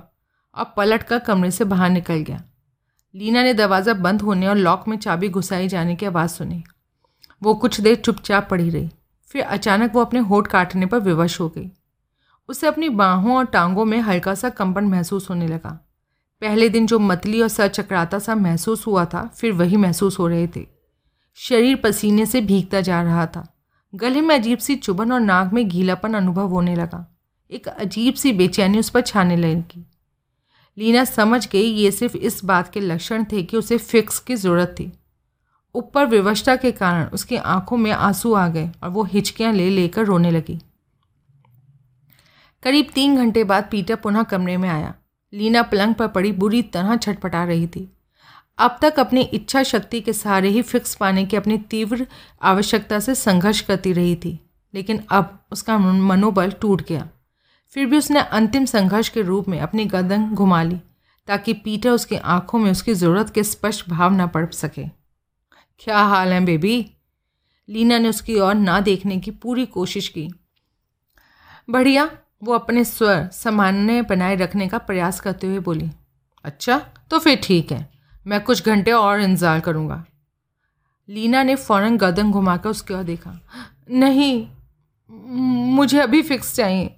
वो हाफती हुई पीड़ित स्वर में बोली पीटर धूर्ततापूर्वक मुस्कुराया हम्म, अभी एक घंटा और इंतज़ार करो बेबी। उसने कहा और कमरे से निकल गया। लीना पलंग पर पड़ी रोती रही। उस रोज़ कलकत्ता में नरेंद्र मुखर्जी अपने शानदार ड्राइंग रूम में विचारपूर्वक चहलकदमी कर रहा था। उसकी निगाहें बार बार टेलीफोन पर जा अटकती थी और हर बार ऐसा लगता था, मानो अभी घंटी बजती और रिसीवर उठाते ही सुलेमान की आवाज़ सुनाई देगी। लेकिन टेलीफोन की घंटी तो कई बार बजी, मगर रिसीवर उठाने पर सुलेमान की आवाज़ एक दफ़ा भी सुनाई नहीं थी फ़ोन करता सभी स्थानीय आदमी थे। नरेंद्र मुखर्जी ने झुंझला कर अपनी रिस्ट वॉच पर निगाह डाली। तीन बजकर सत्ताईस मिनट हो चुके थे। सुलेमान जब से विराटनगर गया था रोज़ दोपहर बाद नियमित रूप से ठीक दो बजे फ़ोन करके उसे डेली रिपोर्ट दिया करता था। लेकिन आज वो कम वक्त ना जाने कहाँ मर गया था? सहसा टेलीफोन की घंटी बजी। नरेन मुखर्जी ने लपक कर रिसीवर उठा लिया। हेलो, मुखर्जी स्पीकिंग उसने उत्साहित स्वर में जवाब दिया। जवाब में आशा के विपरीत लाइन पर श्रीकांत की आवाज़ सुनाई दी। नरेन, श्रीकांत दिस साइड आज तुम्हें सुलेमान ने फ़ोन किया था? नरेन मुखर्जी चौका। नहीं तो? क्यों? करीब तीन घंटे पहले योर वॉइस के रिपोर्टर्स राइटर दीनानाथ ने मुझे फ़ोन किया था। श्रीकांत के स्वर में चिंता का गहरा पुट था। वो पूरी तरह नशे में धुतता और लेकिन वो तो कई साल पहले शराब छोड़ चुका था। मैं उसे भरोसेमंद समझता रहा हूँ। नरेन मुखर्जी ने प्रतिवाद किया। मैं भी यही समझता था। लेकिन मुझे पता चला है कि करीब ढाई घंटा पहले, यानी मुझे फ़ोन करने के करीब आधा घंटा बाद वो नशे में धुत होने की वजह से एक ऑटो रिक्शा से टकरा गया था और अब हॉस्पिटल में पड़ा है। छोड़ो इस किस्से को। ये बताओ, उसने फ़ोन पर क्या कहा था? उसने कहा था कि मैं सुलेमान को बता दूँ कि वो सुलेमान की वजह से जान नहीं देगा। फिर उसने संबंध विच्छेद कर दिया। क्या? नरेन मुखर्जी के माथे पर बल पड़ गए। तुमने सुलेमान से बात की? मैं उसे और जगमोहन को फ़ोन करने की कोशिश कर रहा हूँ। लेकिन दोनों में से किसी की ओर से भी जवाब नहीं मिल रहा है। मैंने सोचा शायद सुलेमान ने तुम्हें बताया होगा। नहीं, कल दो बजे बाद से मुझे उसने फ़ोन नहीं किया है। तुमने उसके फ्लैट पर किसी को नहीं भेजा? डेढ़ घंटा पहले भेजा था, फ्लैट पर ताला लगा है। और जगमोहन? कुछ ही देर पहले रेस्तरा में से भी आदमी खाली वापस लौट आया है। जगमोहन वहाँ नहीं है। क्या पता कहाँ चला गया? नरेंद्र मुखर्जी की आँखें सुकड़ गईं। बेहतर होगा तुम सुलेमान को जल्दी से जल्दी ढूंढ निकालो। और दीनानाथ ने फ़ोन पर जो कुछ कहा था, वो मुझे ज़रा भी अच्छा नहीं लगा। अगर हो सके तो उसे हमेशा के लिए खामोश कर दो। ओके, मैं सुलेमान को ढूँढने की पूरी कोशिश करूँगा, लेकिन तुम फ़िक्र मत करो। दीनानाथ ने जो कुछ कहा, वो महज नशे की बकवास हो सकती है। कुछ भी हो, मुझे ये सब पसंद नहीं आया है। ठीक है, मैं तुम्हें फिर से फ़ोन करूँगा। दूसरी ओर से संबंध विच्छेद कर दिया गया। नरेन मुखर्जी रिसीवर यथास्थान रखकर सोचने लगा। ज़रूर कोई गड़बड़ थी। सुलेमान का उसे वक्त पर फ़ोन ना करना और अपने फ्लैट पर ना मिलना, इस बात का स्पष्ट संकेत था कि गड़बड़ खुद सुलेमान के साथ ही हुई थी। सुलेमान पिछली रात करीब डेढ़ बजे अपने फ्लैट पर लौटा था। दीनानाथ के चले जाने के बाद भी वो और जगमोहन देर तक अजय के मसले पर बातें करते रहे थे। अंत में तय किया कि अगले दिन का थंडर का सायकालीन संस्करण देखने के बाद सुलेमान जैसा चाहे अजय को ठिकाने लगा सकता था। सुलेमान घर पहुँचने के बाद बिस्तर पर पड़ा करवटें बदलता रहा था। नींद उससे कोसों दूर थी। अजय द्वारा अपनी ठुक अपनी ठुकाई की जाने का उसे जितना मलाल था, उससे कहीं ज़्यादा गुस्सा उसे जगमोहन पर आ रहा था कि उसने क्यों दीनानाथ की मौजूदगी में उसे इस कदर जलील किया था? सुलेमान का रोम रोम क्रोध और अपमान से जल रहा था। उसका जी चाह रहा था कि फ़ौरन उठे और पहले जाकर जगमोहन का भेजा फाड़ डाले और फिर अजय की गर्दन तोड़ दे। मगर उसे खून का घूट पीकर रह जाना पड़ा। वो नहीं चाहता था कि उससे कोई ऐसी गलती हो जिसकी वजह से उसे अपने असली बॉस नरेंद्र मुखर्जी का कोप भाजन बनना पड़े। उसने अगले दिन दोपहर बाद तक इंतज़ार करना ही बेहतर समझा। हालाँकि अगले रोज़ अजय की हत्या करने के विचार से धीरे धीरे उसका क्रोध शांत होने लगा था और फिर भी सुबह सात बजे से पहले उसे नींद नहीं आ सकी थी। डोरबेल की चीख सुनकर जब वो जागा, तब भी उसकी पलकें नींद से बोझिल थी और सर में भारीपन था। उसने पलंग के पास मेज पर रखे अलार्म घड़ी पर निगाह डाली, पौने ग्यारह बजे थे। वो आँखें मलता हुआ बिस्तर से उठा और आगंतुक पर बरस पड़ने की नीयत से तेज़ी से प्रवेश द्वार पर पहुँचा। वो पूरी तरह से चैतन्य नहीं था। उसके दिमाग और आँखों में अभी भी नींद की खुमारी थी। लेकिन दरवाज़ा खोलकर आगंतुक पर निगाह पड़ते ही हैरानगी से उसकी आँखें फट पड़ी और गालियाँ बकने के इरादे से खुला मुँह खुला ही रह गया। आने वाला अजय था। इससे पहले कि सुलेमान अजय पर झपटता या दरवाज़ा बंद करने की कोशिश करता, अजय ने उसकी हैरानगी और असावधानी का फ़ायदा उठाते हुए दोनों हाथों से उसे पीछे धकेल दिया। अजय की सर्वथा अप्रत्याशित हरकत से तनिक असंतुलित सा सुलेमान लड़खड़ा कर पीछे हटता चला गया। अजय भीतर दाखिल हुआ और पाँव की ठोकर से दरवाज़ा बंद कर दिया। तब तक सुलेमान संभल तक संभल कर उस पर झपटने की तैयारी कर चुका था, लेकिन उसे ठिठक जाना पड़ा। अजय के हाथ में रिवॉल्वर प्रकट हो चुकी थी, जिसका रुख सीधा उसके पेट की ओर था। अड़तीस कैलिबर के उस रिवॉल्वर का अजय के पास लाइसेंस नहीं था। उसके नंबर भी बड़ी सफ़ाई से रगड़ कर मिटाए जा चुके थे। वो उस रिवॉल्वर को तभी साथ रखता था, जबकि ऐसा करने के अलावा अन्य कोई चारा ना हो। रुक क्यों गए? आगे बढ़ो, ताकि मुझे तुम्हारे पेट में सुराख करने का बहाना मिल सके। सुलेमान ने खा जाने वाले भाव से उसे घूरा। तुम समझते हो मेरे घर में दिन दहाड़े मुझे शूट करके तुम बच जाओगे? वो घुराया। बेशक, तुम जैसे हत्यारों को शूट करना कोई जुर्म तो है नहीं। हत्यारा? क्या बकते हो? मैंने किसी की हत्या नहीं की। अच्छा शायद तुमने उस आदमी को नहीं पहचाना था जो पिछली रात मेरे फ्लैट में तुम्हारी मौजूदगी के दौरान आया था? वो पुलिस इंस्पेक्टर रविशंकर था। दीनानाथ उसे पहचान गया था। सुलेमान ने असमंजसता पूर्वक उसकी ओर देखा। तो तो क्या हुआ? उसने अकड़ कर पूछा। हुआ ये कि उस रिवॉल्वर पर मौजूद तुम्हारी उंगलियों के निशानों से पुलिस को पता लग गया है कि तुम कलकत्ता के सजा याफ्ता बदमाश सुलेमान हो। और नरेंद्र मुखर्जी नामक बंगाली ने तुम्हें यहाँ पर जगमोहन पर निगाह रखने के लिए भेजा हुआ है। सुलेमान थोड़ा ढीला पड़ गया। पता नहीं क्या बकवास कर रहे हो तुम? वो पैकट में लापरवाही ज़ाहिर करते हुए बोला। ऐसी तो मैं और भी बकवास कर सकता हूँ। मसलन जय किशन और हल्दीराम के साथ कार एक्सीडेंट में नहीं मरे थे वो एक्सीडेंट स्टेज किया गया था हल्दीराम की मौत फुल मून रेस्तरा में स्टेज के पीछे लोहे की सीढ़ियों से गिरकर सर फटने और गर्दन टूटने की वजह से हुई थी जय किशन की खोपड़ी को तोड़कर उसकी हत्या करने के बाद उसे कार में हल्दीराम के साथ सवार कराया गया था और फिर कार एक्सीडेंट स्टेज कर दिया गया था? हम्म? सुलेमान के माथे पर पसीने की बूंदें छलक आई तुम इसे साबित नहीं कर सकते? मैं हम्म मैं तो नहीं कर सकता। लेकिन पुलिस तो कर सकती है ना? और मैं भी कर सकता हूँ। अजय प्रभावपूर्ण स्वर में बोला जय किशन की खोपड़ी को तुम्हारी रिवॉल्वर से कूटा गया था, और उस पर जो खून के दाग पाए गए हैं, वो जय किशन के ब्लड ग्रुप के ही हैं। सुलेमान की आँखें फैल गईं।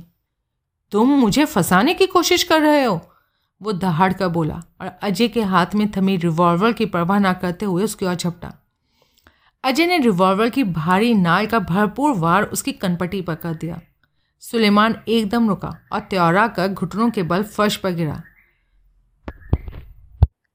जो ही उसने उठने की कोशिश की कि अजय की भरपूर ठोकर उसके चेहरे पर पड़ी और वो पीठ के बल उलट गया।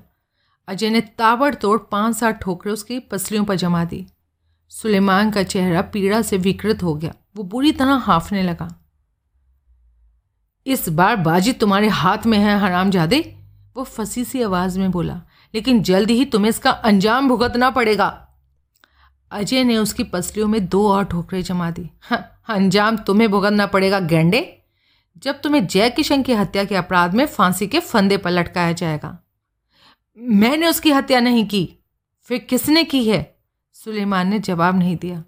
क्या वो रिवॉल्वर तुम्हारी नहीं थी? नहीं। किसकी थी?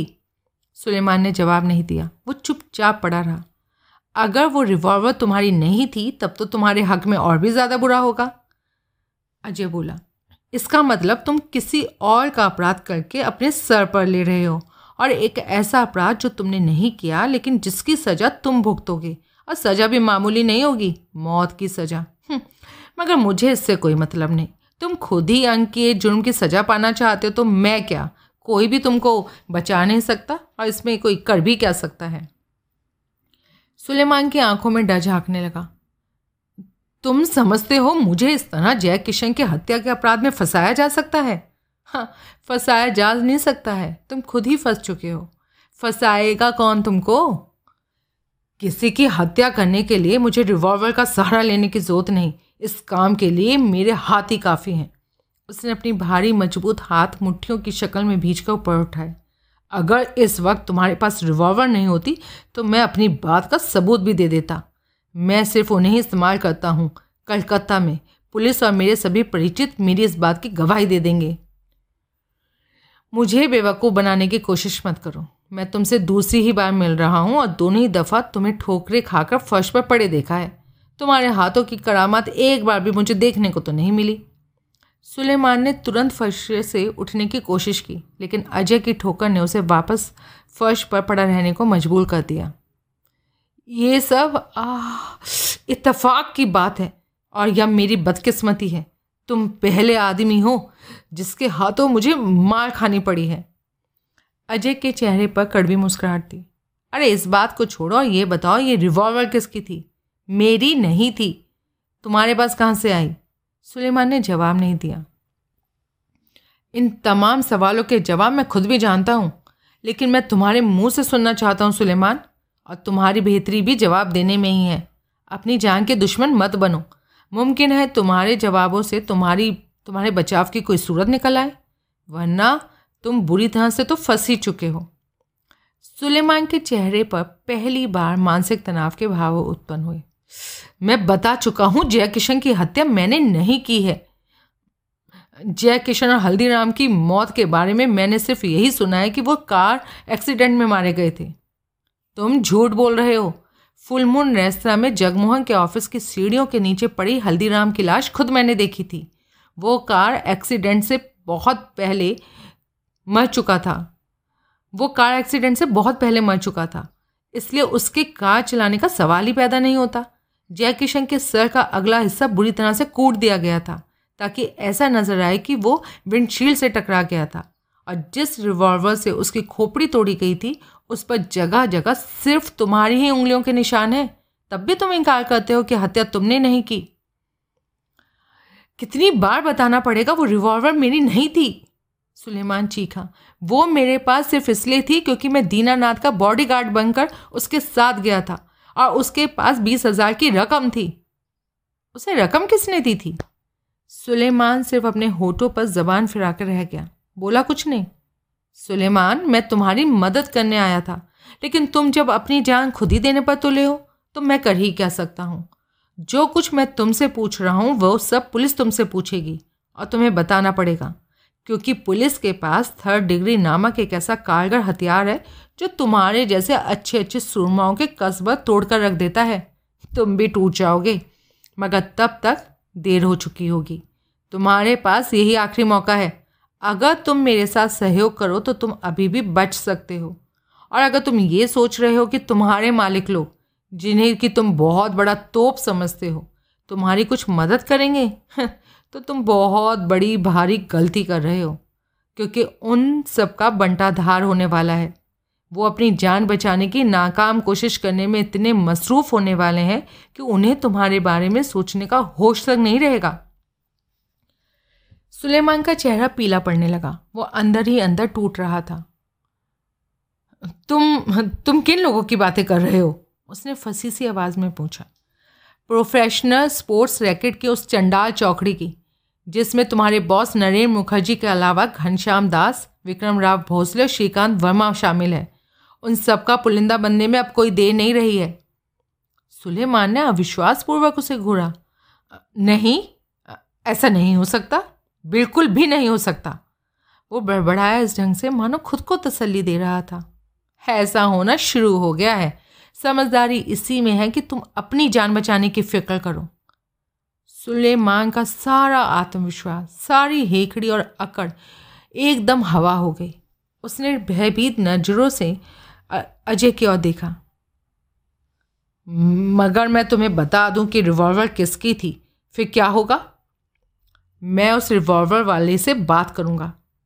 जगमोहन से कुपित सुलेमान की आँखें नफरत से जर उठी। लेकिन तुम उसे ये नहीं बताओगे कि मैंने तुम्हें बताया है, नहीं?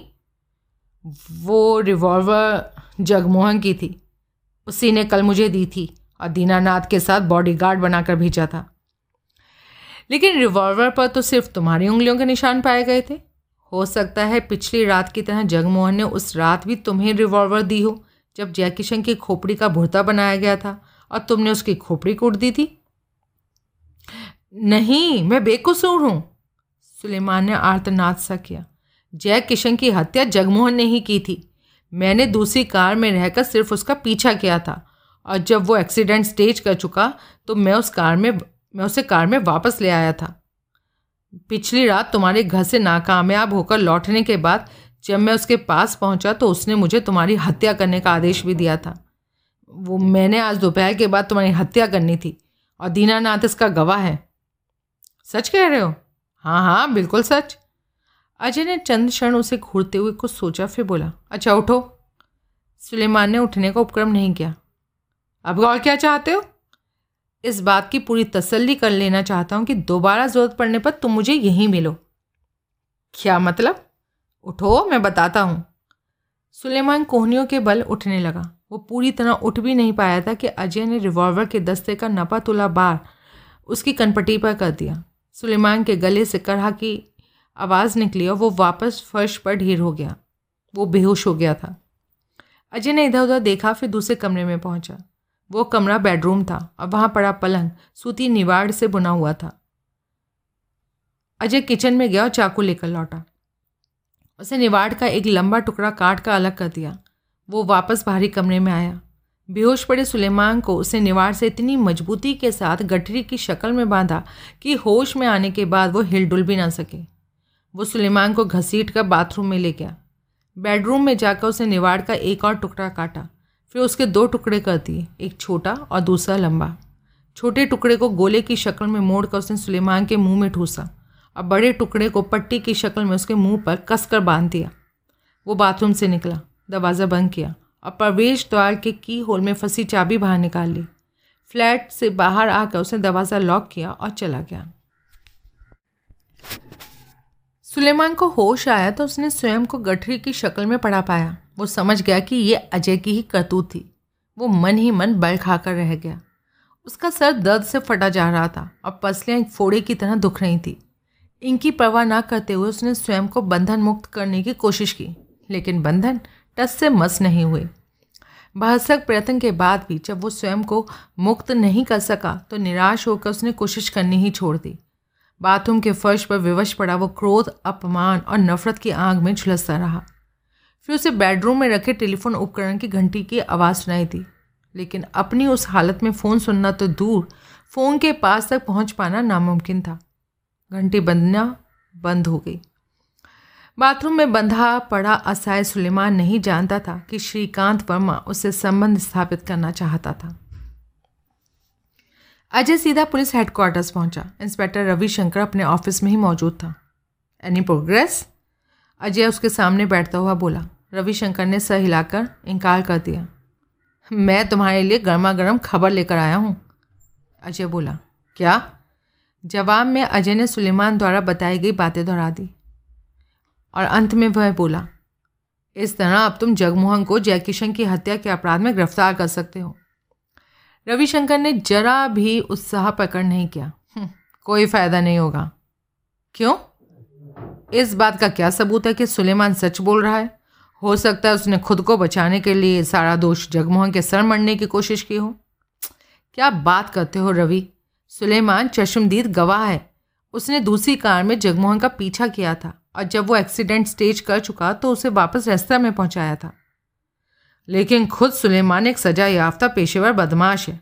बतौर गवाह उसकी बात पर तब तक यकीन नहीं किया जा सकता जब तक कि उसकी बात की पुष्टि करने वाला ठोस प्रमाण ना मिल जाए। अजय को ताव आ गया क्या हो गया है तुम्हें, रवि?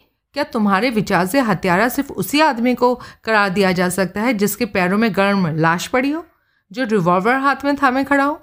उस रिवॉल्वर से धुआँ उठ रहा हो और आसपास शरीफ कहे जाने वाले दस पंद्रह आदमी खड़े चीख चीख कर उसे हत्यारा कह रहे हो? तुम बेकार ताव खा रहे हो, अजय। बात को समझने की कोशिश करो। कार एक्सीडेंट स्टेज करने में सुलेमान जगमोहन का सहयोगी रहा है। जब तक उसके कथन की पुष्टि नहीं हो जाती, कानूनन जगमोहन की गिरफ़्तार करना नहीं किया जा सकता। लेकिन उस वक्त वहाँ और कोई गवाह मौजूद नहीं था। पुष्टि कौन करेगा? क्या तुम संदेह के आधार पर भी उसे गिरफ़्तार नहीं कर सकते? उससे क्या फ़ायदा होगा? यहाँ लाने के बाद तुम उसे सच्चाई कबूलवा सकते हो। नहीं, इस तरह श्रीकांत वर्मा उसके साथ ही सावधान हो जाएँगे। तुम भूल रहे हो, हमारे शिकार वो चारों ही हैं। तो क्या तुम्हें जयकिशन के हत्यारे की तलाश नहीं है? हाँ हाँ है ना। तो उसे पकड़ते क्यों नहीं? जहाँ तक श्रीकांत के सावधान होने की बात है, तुम जगमोहन की गिरफ्तारी का प्रचार क्यों करते हो? उसे चुपचाप गिरफ़्तार करके यहाँ ले आओ। किस आरोप में? अरे, वही ढाक के तीन पात। मैं ये सोचकर तुम्हारे पास आया था कि जय किशन के हत्यारे को प्लेट में सजा कर तुम्हें सामने पेश कर रहा हूँ। जब तुम उसे यहाँ लेकर आओगे और उसे बताओगे कि वो किस तरह बुरी तरह फंस चुका है तो वो अपनी जान बचाने के लिए ज़रूर उस आदमी का नाम बता देगा, जिसने उसे जयकिशन की हत्या करने का आदेश दिया था और जिसने जयकिशन से गणपत को नाइट्रोग्लिसरीन पिलाने के लिए कहा था। लेकिन तुम तुम तो उसे यहाँ लाने तक से इनकार कर रहे हो। अगर सुलेमान इस जुर्म में जगमोहन के साथ शरीक नहीं हुआ होता तो मैं इसके कथन पर विश्वास करके जगमोहन को गिरफ़्तार करके यहाँ ला सकता था। तो तुम चाहते हो तुम्हारी इस कानूनी दाव पेच भरी जिद की वजह से एक हत्यारा बच जाए? ये जिद नहीं, मेरी व्यवस्था है, अजय। तीन तीन हत्याएँ हो चुकी हैं। एक लड़की गायब है और तुम हो कि कानूनी किताब की व्यवस्था से चुपके बैठे हो। लेकिन मैं चुप नहीं बैठ सकता। क्या करोगे? मैं लीना विट्टल को तलाश करूँगा। जब वो मिल जाएगी तभी। कहता कहता अजय अचानक इस तरह चौका मानो कोई भूली सी बात याद आ गई हो। फिर पूछा अच्छा सुनो, क्या तुम सुलेमान को चुपचाप गिरफ़्तार करके लॉकअप में रख सकते हो? उसे किस जुर्म में गिरफ़्तार कराना चाहते हो? पिछली रात वो मेरे घर में चोरी की, चोरों की तरह घुसा था और रिवॉल्वर से मुझे धमकी दी थी। दीनानाथ के अलावा जिसके गवाह तुम खुद भी तो हो ना? लेकिन तुमने तो पुलिस रिपोर्ट लिखवाई नहीं। क्या? तो फिर उसे मैं गिरफ़्तार नहीं कर सकता। इससे पहले कि अजय कुछ कहता डेस्क पर रखे टेलीफोन की घंटी बजने लगी। रविशंकर ने रिसीवर उठाया। दूसरी ओर से जो कहा गया उसे सुनने के बाद वो बोला हाँ है। तुम्हारे ट्रेनी रिपोर्टर विमल का फ़ोन है।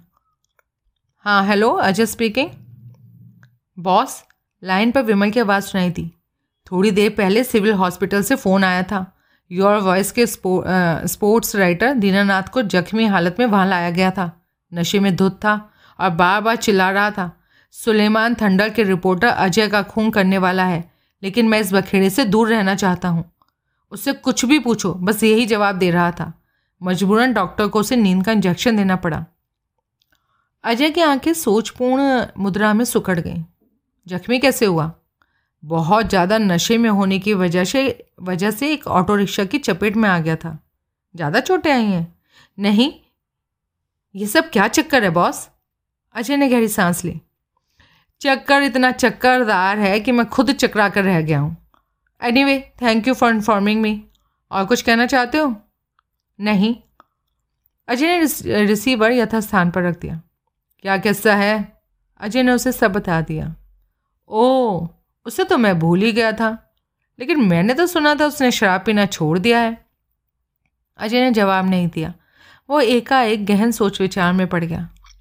रवि, स्थिति बहुत ज़्यादा गंभीर हो गई है।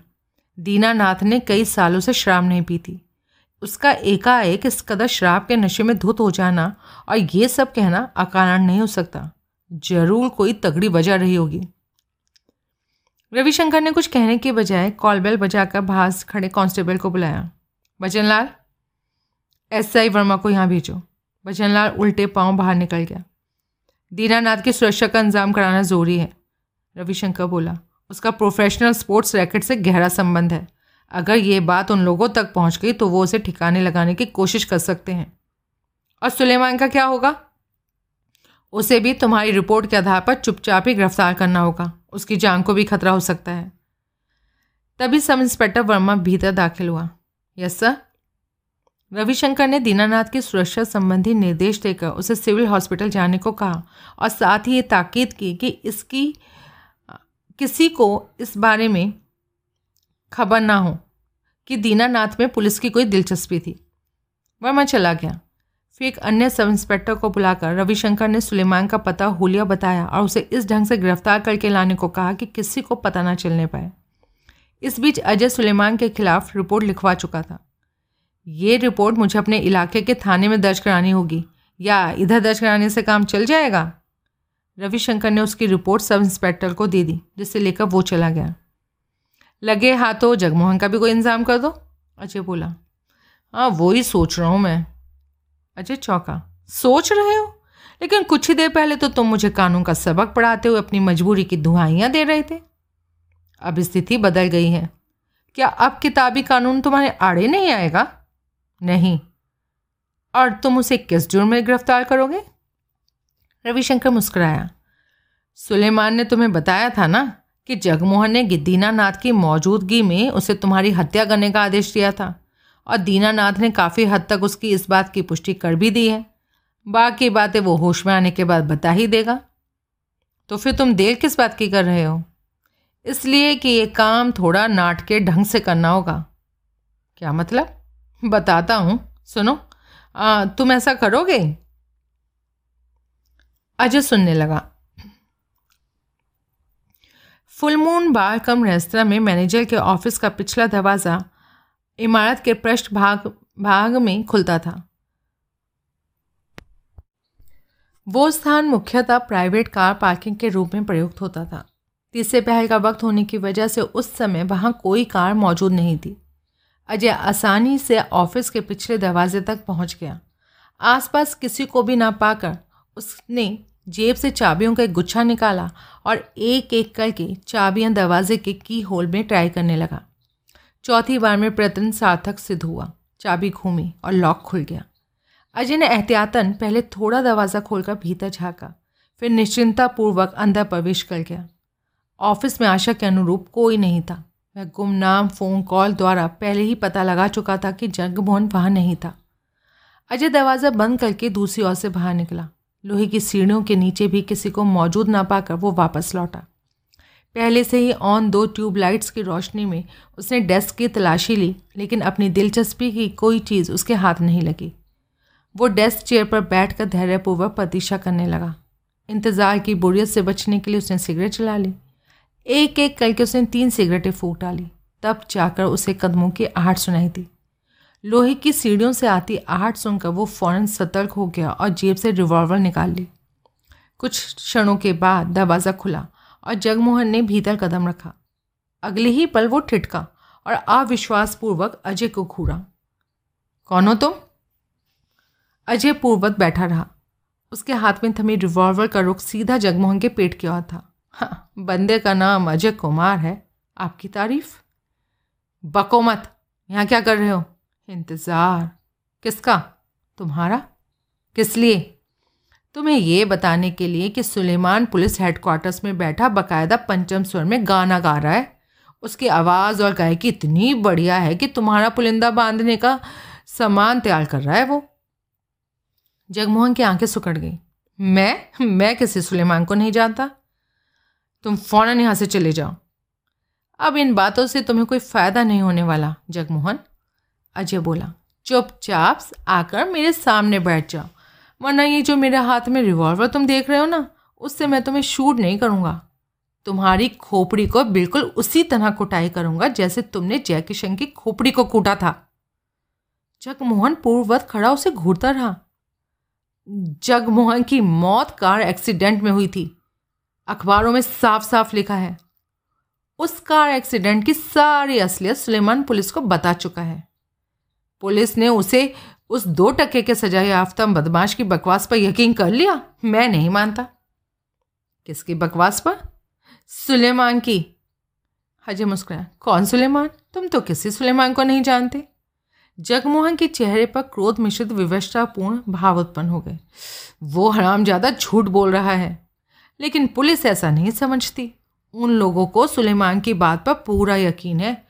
क्योंकि वो हल्दीराम की लाश को कार में लादने से लेकर जय किशन की हत्या की जाने और नकली कार एक्सीडेंट स्टेज किए जाने तक का सारा वाक्य का चश्मदीद गवाह बन रहा है। जगमोहन लटखड़ा कर चलता हुआ सा आगे आया और डेस्क के सामने पड़ी कुर्सी पर बैठ गया। मुझे भला जय किशन की हत्या करने की क्या ज़रूरत थी? भाई, ज़रूरत तुम्हें नहीं थी, तुम्हारे दाताओं की थी। जिनके आदेश पर तुमने अमल किया था, वो जय किशन को सज़ा देना चाहते थे। क्योंकि वो गणपत को डबल क्रॉस करने से नहीं रोक सका था। जय किशन की हत्या कराकर वे प्रोफेशनल स्पोर्ट्स रैकेट से संबंधित दूसरे आदमियों को परोक्ष रूप से चेतावनी देना चाहते थे कि उनका आदेश पालन करने में लापरवाही करने वाले का क्या अंजाम होता है। तुम तुम ये कौन से दादाओं की बात कर रहे हो? उन दादाओं की जो ये जानते थे कि गणपत पहला राउंड भी पूरा नहीं कर सकेगा। क्योंकि उन्होंने जैक किशन को आदेश दिया था कि फाइट शुरू होने से पहले ही गणपत को जानलेवा दवा पिला दे। जगमोहन के चेहरे से पसीना छूटने लगा। पता नहीं तुम क्या अनाप शनाप बखे जा रहे हो? तुम्हें सब पता है। तुम जानते थे, गणपत द्वारा दिए गए कुछ ऐसे कागजात मेरे पास थे, जिनके दम पर बॉक्सिंग रैकेट की तमाम पोल खोली जा सकती थी, और उस रैकेट को चलाने वाले चारों दादाओं को सीखचों के पीछे भेजा जा सकता था। तुम ये भी जानते थे, अगर गणपत को कुछ हो गया तो वो कागजात थंडर में छपने थे। इसलिए जब तुमने फाइट वाली रात सुलेमान को मेरे फ्लैट से कागज़ चुराने भेजा तो तुम जानते थे कि गणपत का पहले ही राउंड में काम तमाम हो जाना था। जगमोहन ने अपने चेहरे से पसीना पहुँचा। अगर ऐसा कि नहीं, कागजात का हकीकत में कोई वजूद था तो भी मुझे क्या पता कि वो कागजात कहाँ रखे थे। ये जानकारी हासिल करने के लिए तो तुमने लीना विट्टर नामक हसीना को गणपत के साथ चिपकाया था। लीना ने बड़ी खूबसूरती से अपने काम को अंजाम दिया और फिर खुद ही गायब हो गई। लीना कहाँ है जगमोहन? मुझे क्या पता? तुम्हें तो ज़रूर पता होना चाहिए। क्यों? क्योंकि तुम्हारे रेस्तरा में तो काम करती थी वो। फाइट वाली रात जब मैं यहाँ उससे मिलने आया, उसे यहाँ से हटा दिया गया था। उस रात वो वापस अपने फ्लैट पर नहीं लौटी। और अगली सुबह आठ बजे वाली फ़्लाइट से बम्बई के लिए रवाना हो गई। कहाँ है बम्बई में इस वक्त? जगमोहन ने मुस्कुराने की कोशिश की, लेकिन कामयाब नहीं हो सका। इसका मतलब उस हरामजादे सुलेमान ने वाकई बकवास की है। लेकिन इससे कुछ नहीं होगा। वो कमीना खुद को बचाने के लिए मुझे फंसाने की कोशिश कर रहा है। असलियत ये है कि जग जय किशन की हत्या उसी ने की थी। लीना को भी उसी ने यहाँ से हटाया था। तुम शायद नहीं जानते हो, यहाँ का असली बॉस वही है। मैं तो बस दिखावे के तौर पर बॉस हूँ, क्योंकि वो सजा याफ्ता है। अजय मुस्कुराया। लेकिन बकौल तुम्हारे, वो तो टके का बदमाश है। और मैं नहीं मानता कि ऐसे किसी आदमी को असली तो क्या नकली बॉस भी बनाया जा सकता है। वैसे तुम्हारी जानकारी के लिए मैं ये भी बताना चाहता हूँ कि सुलेमान ने कबूल कर लिया है। तुमने उसे मेरी हत्या करने का भी आदेश दिया था। जगमोहन ने बेचैनी से पहलू बदला। मैंने कहा ना, वो खुद को बचाने के लिए और मुझे फंसाने की कोशिश कर रहा है। वो सफ़ेद झूठ बोल रहा है। लेकिन उसका ये झूठ भी तो सच साबित हो गया। कैसे? दीनानाथ ने उसकी इस बात की पुष्टि कर दी है। वो वो तो शराबखोर आदमी है, नशे में बक रहा होगा। सुनो, इसमें ज़रा भी शक नहीं है कि तुम गले तक बुरी तरह फंस चुके हो। अजय उसके पीले पड़ते चेहरे पर निगाहें जमाता हुआ बोला, लेकिन मुझे ना तो इस बात से कोई शिकायत है कि तुम मेरी जान लेना चाहते थे, और ना ही इस बात से कोई मतलब है कि जय किशन की हत्या किसने की थी। इन सबसे तो निमटना पुलिस का काम है। मुझे सिर्फ़ वो आदमी चाहिए जिसके आदेश पर जयकिशन ने गणपत को नाइट्रोग्लिसरिन पिलाई थी। जगमोहन ने प्रतिवाद करना चाहा तो उसने हाथ उठाकर रोक दिया, और मुझे तुम्हारी कतई ज़रूरत नहीं है। तुम महज एक छोटी सी मछली हो और मुझे मगरमच्छ चाहिए यानी कि श्रीकांत वर्मा। जगमोहन ने आँखें फाड़ते हुए उसे घूरा। तुम तुम पागल हो गए हो। श्रीकांत को म, मगर तुम्हारे इरादे की गंध भी मिल गई ना वो तुम्हें चीटी की तरह मसल देगा। तुम्हें अभी भी उसकी ताकत का अंदाज़ा नहीं है इसलिए ऐसा कह रहे हो। उसकी या मेरी फ़िक्र छोड़कर अपनी फ़िक्र करो अजय उसे गोली देता हुआ बोला। मैं तुमसे तुम्हारे फ़ायदे का सौदा करना चाहता हूँ। तुम्हें मंजूर है? जगमोहन ने पुनः बेचैनी से पहलू बदला। कैस, कैसा सौदा? अजय ने अपनी रिस्ट वॉच पर निकाह डाली। मैं तुम्हें यहाँ से भागने के लिए थोड़ा वक्त दे सकता हूँ। मतलब? पुलिस इंस्पेक्टर रविशंकर तुम्हारी गिरफ्तारी का वारंट इशू कराने की औपचारिकता से निमट कर ज़्यादा से ज़्यादा डेढ़ घंटे में यहाँ पहुँच जाएगा। अगर तुम मेरे एक सवाल का जवाब दे दो ना तो मैं पुलिस को ये नहीं बताऊँगा कि तुम यहाँ मौजूद हो। और डेढ़ घंटे में तुम प्लेन द्वारा शहर से भी दूर जा सकते हो। जगमोहन बेहद नर्वस आने, नज़र आने लगा था। उसने अपने सूखे होठों पर जबान फिराई और सर हिलाकर इनकार कर दिया। ठीक है, जैसी तुम्हारी मर्ज़ी। अजय अपना बायां हाथ टेलीफोन की ओर बढ़ाता हुआ बोला, मैं पुलिस को फ़ोन कर रहा हूँ। अगर तुमने मुझे अपनी ओर से लापरवाह समझकर कोई चलाकी करने की बेवकूफ़ी की तो मैं बेहिचक तुम्हें शूट कर दूँगा। जगमोहन कुछ नहीं बोला। उसके भयभीत चेहरे पर दिमागी कश्मकश में फंसा होने के गहरे भाव थे। अजय ने टेलीफोन रिसीवर उतार कर नीचे रख दिया।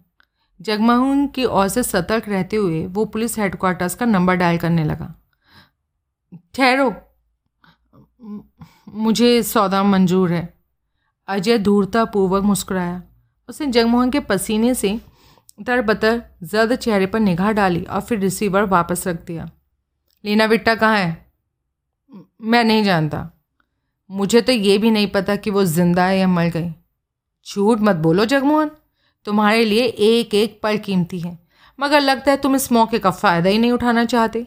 अगर ऐसी बात है तो साफ़ साफ़ कहो ना, मैं फ़ोन करके पुलिस को यहीं बुला देता हूँ। पुलिस तुम्हें गिरफ़्तार कर लेगी। तुम्हारा हवाई जहाज़ बनाकर तुमसे सच्चाई कबूलवाएगी तुम पर मुकदमा चलेगा और तुम्हें निश्चित रूप से फांसी की सज़ा सुना दी जाएगी। जब तुम अपनी काल कोठरी में पड़े मौत का इंतज़ार कर रहे होंगे, तब तुम्हें याद आएगा और तुम बचताओगे कि तुमने मेरी बात पर अमल क्यों नहीं किया।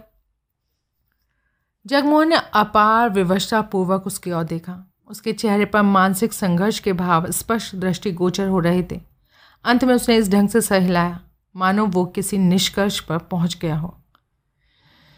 ठीक है, मुझे सौदा मंजूर है।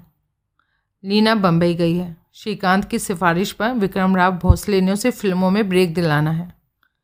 लेकिन भोसले तो पूना में है बम्बई में तो नहीं है। जिस सुबह लीना यहाँ से गई थी, उससे पहली रात भोसले बम्बई में ही था। तुम्हारे विचार से इस समय लीना कहाँ होनी चाहिए? बम्बई में। किस जगह? भोसले की कोठी में या किसी होटल में? भोसले की कोठी का पता क्या है? जगमोहन ने बता दिया। अजय धूर्ता पूर्वा मुस्कुराया। ओके, अब तुम जा सकते हो। लेकिन हाँ एक बात सुन लो। किसी को भी इस बात की गंध मत लगने देना कि तुम शहर छोड़कर भाग रहे हो। अगर श्रीकांत को पता लग गया ना तो वो तुम्हें भागने नहीं देगा। जानता हूँ, मेरा भी वही अंजाम होगा जो जयकिशन का हुआ था। तभी टेलीफोन की घंटी बजने लगी। जगमोहन बुरी तरह चौंका। उसने आदत के मुताबिक रिसीवर उठाने के लिए हाथ बढ़ाया। ठहरो, अजय बोला। अगर तुम खुदकुशी करना नहीं चाहते तो रिसीवर मत उठाना। जगमोहन ने फ़ौरन हाथ पीछे खींच लिए। क्या मतलब?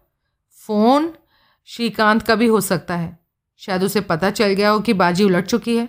तुम्हारी बेहतरीन इसी में है कि उसे पता ना लगे कि तुम कहाँ हो। खैरियत चाहते हो तो चुपचाप यहाँ से खिसक जाओ। जगमोहन के जिस्म को मानो लकवा मार गया। वो जहाँ का था, वो वहीं का वहीं खड़ा रह गया।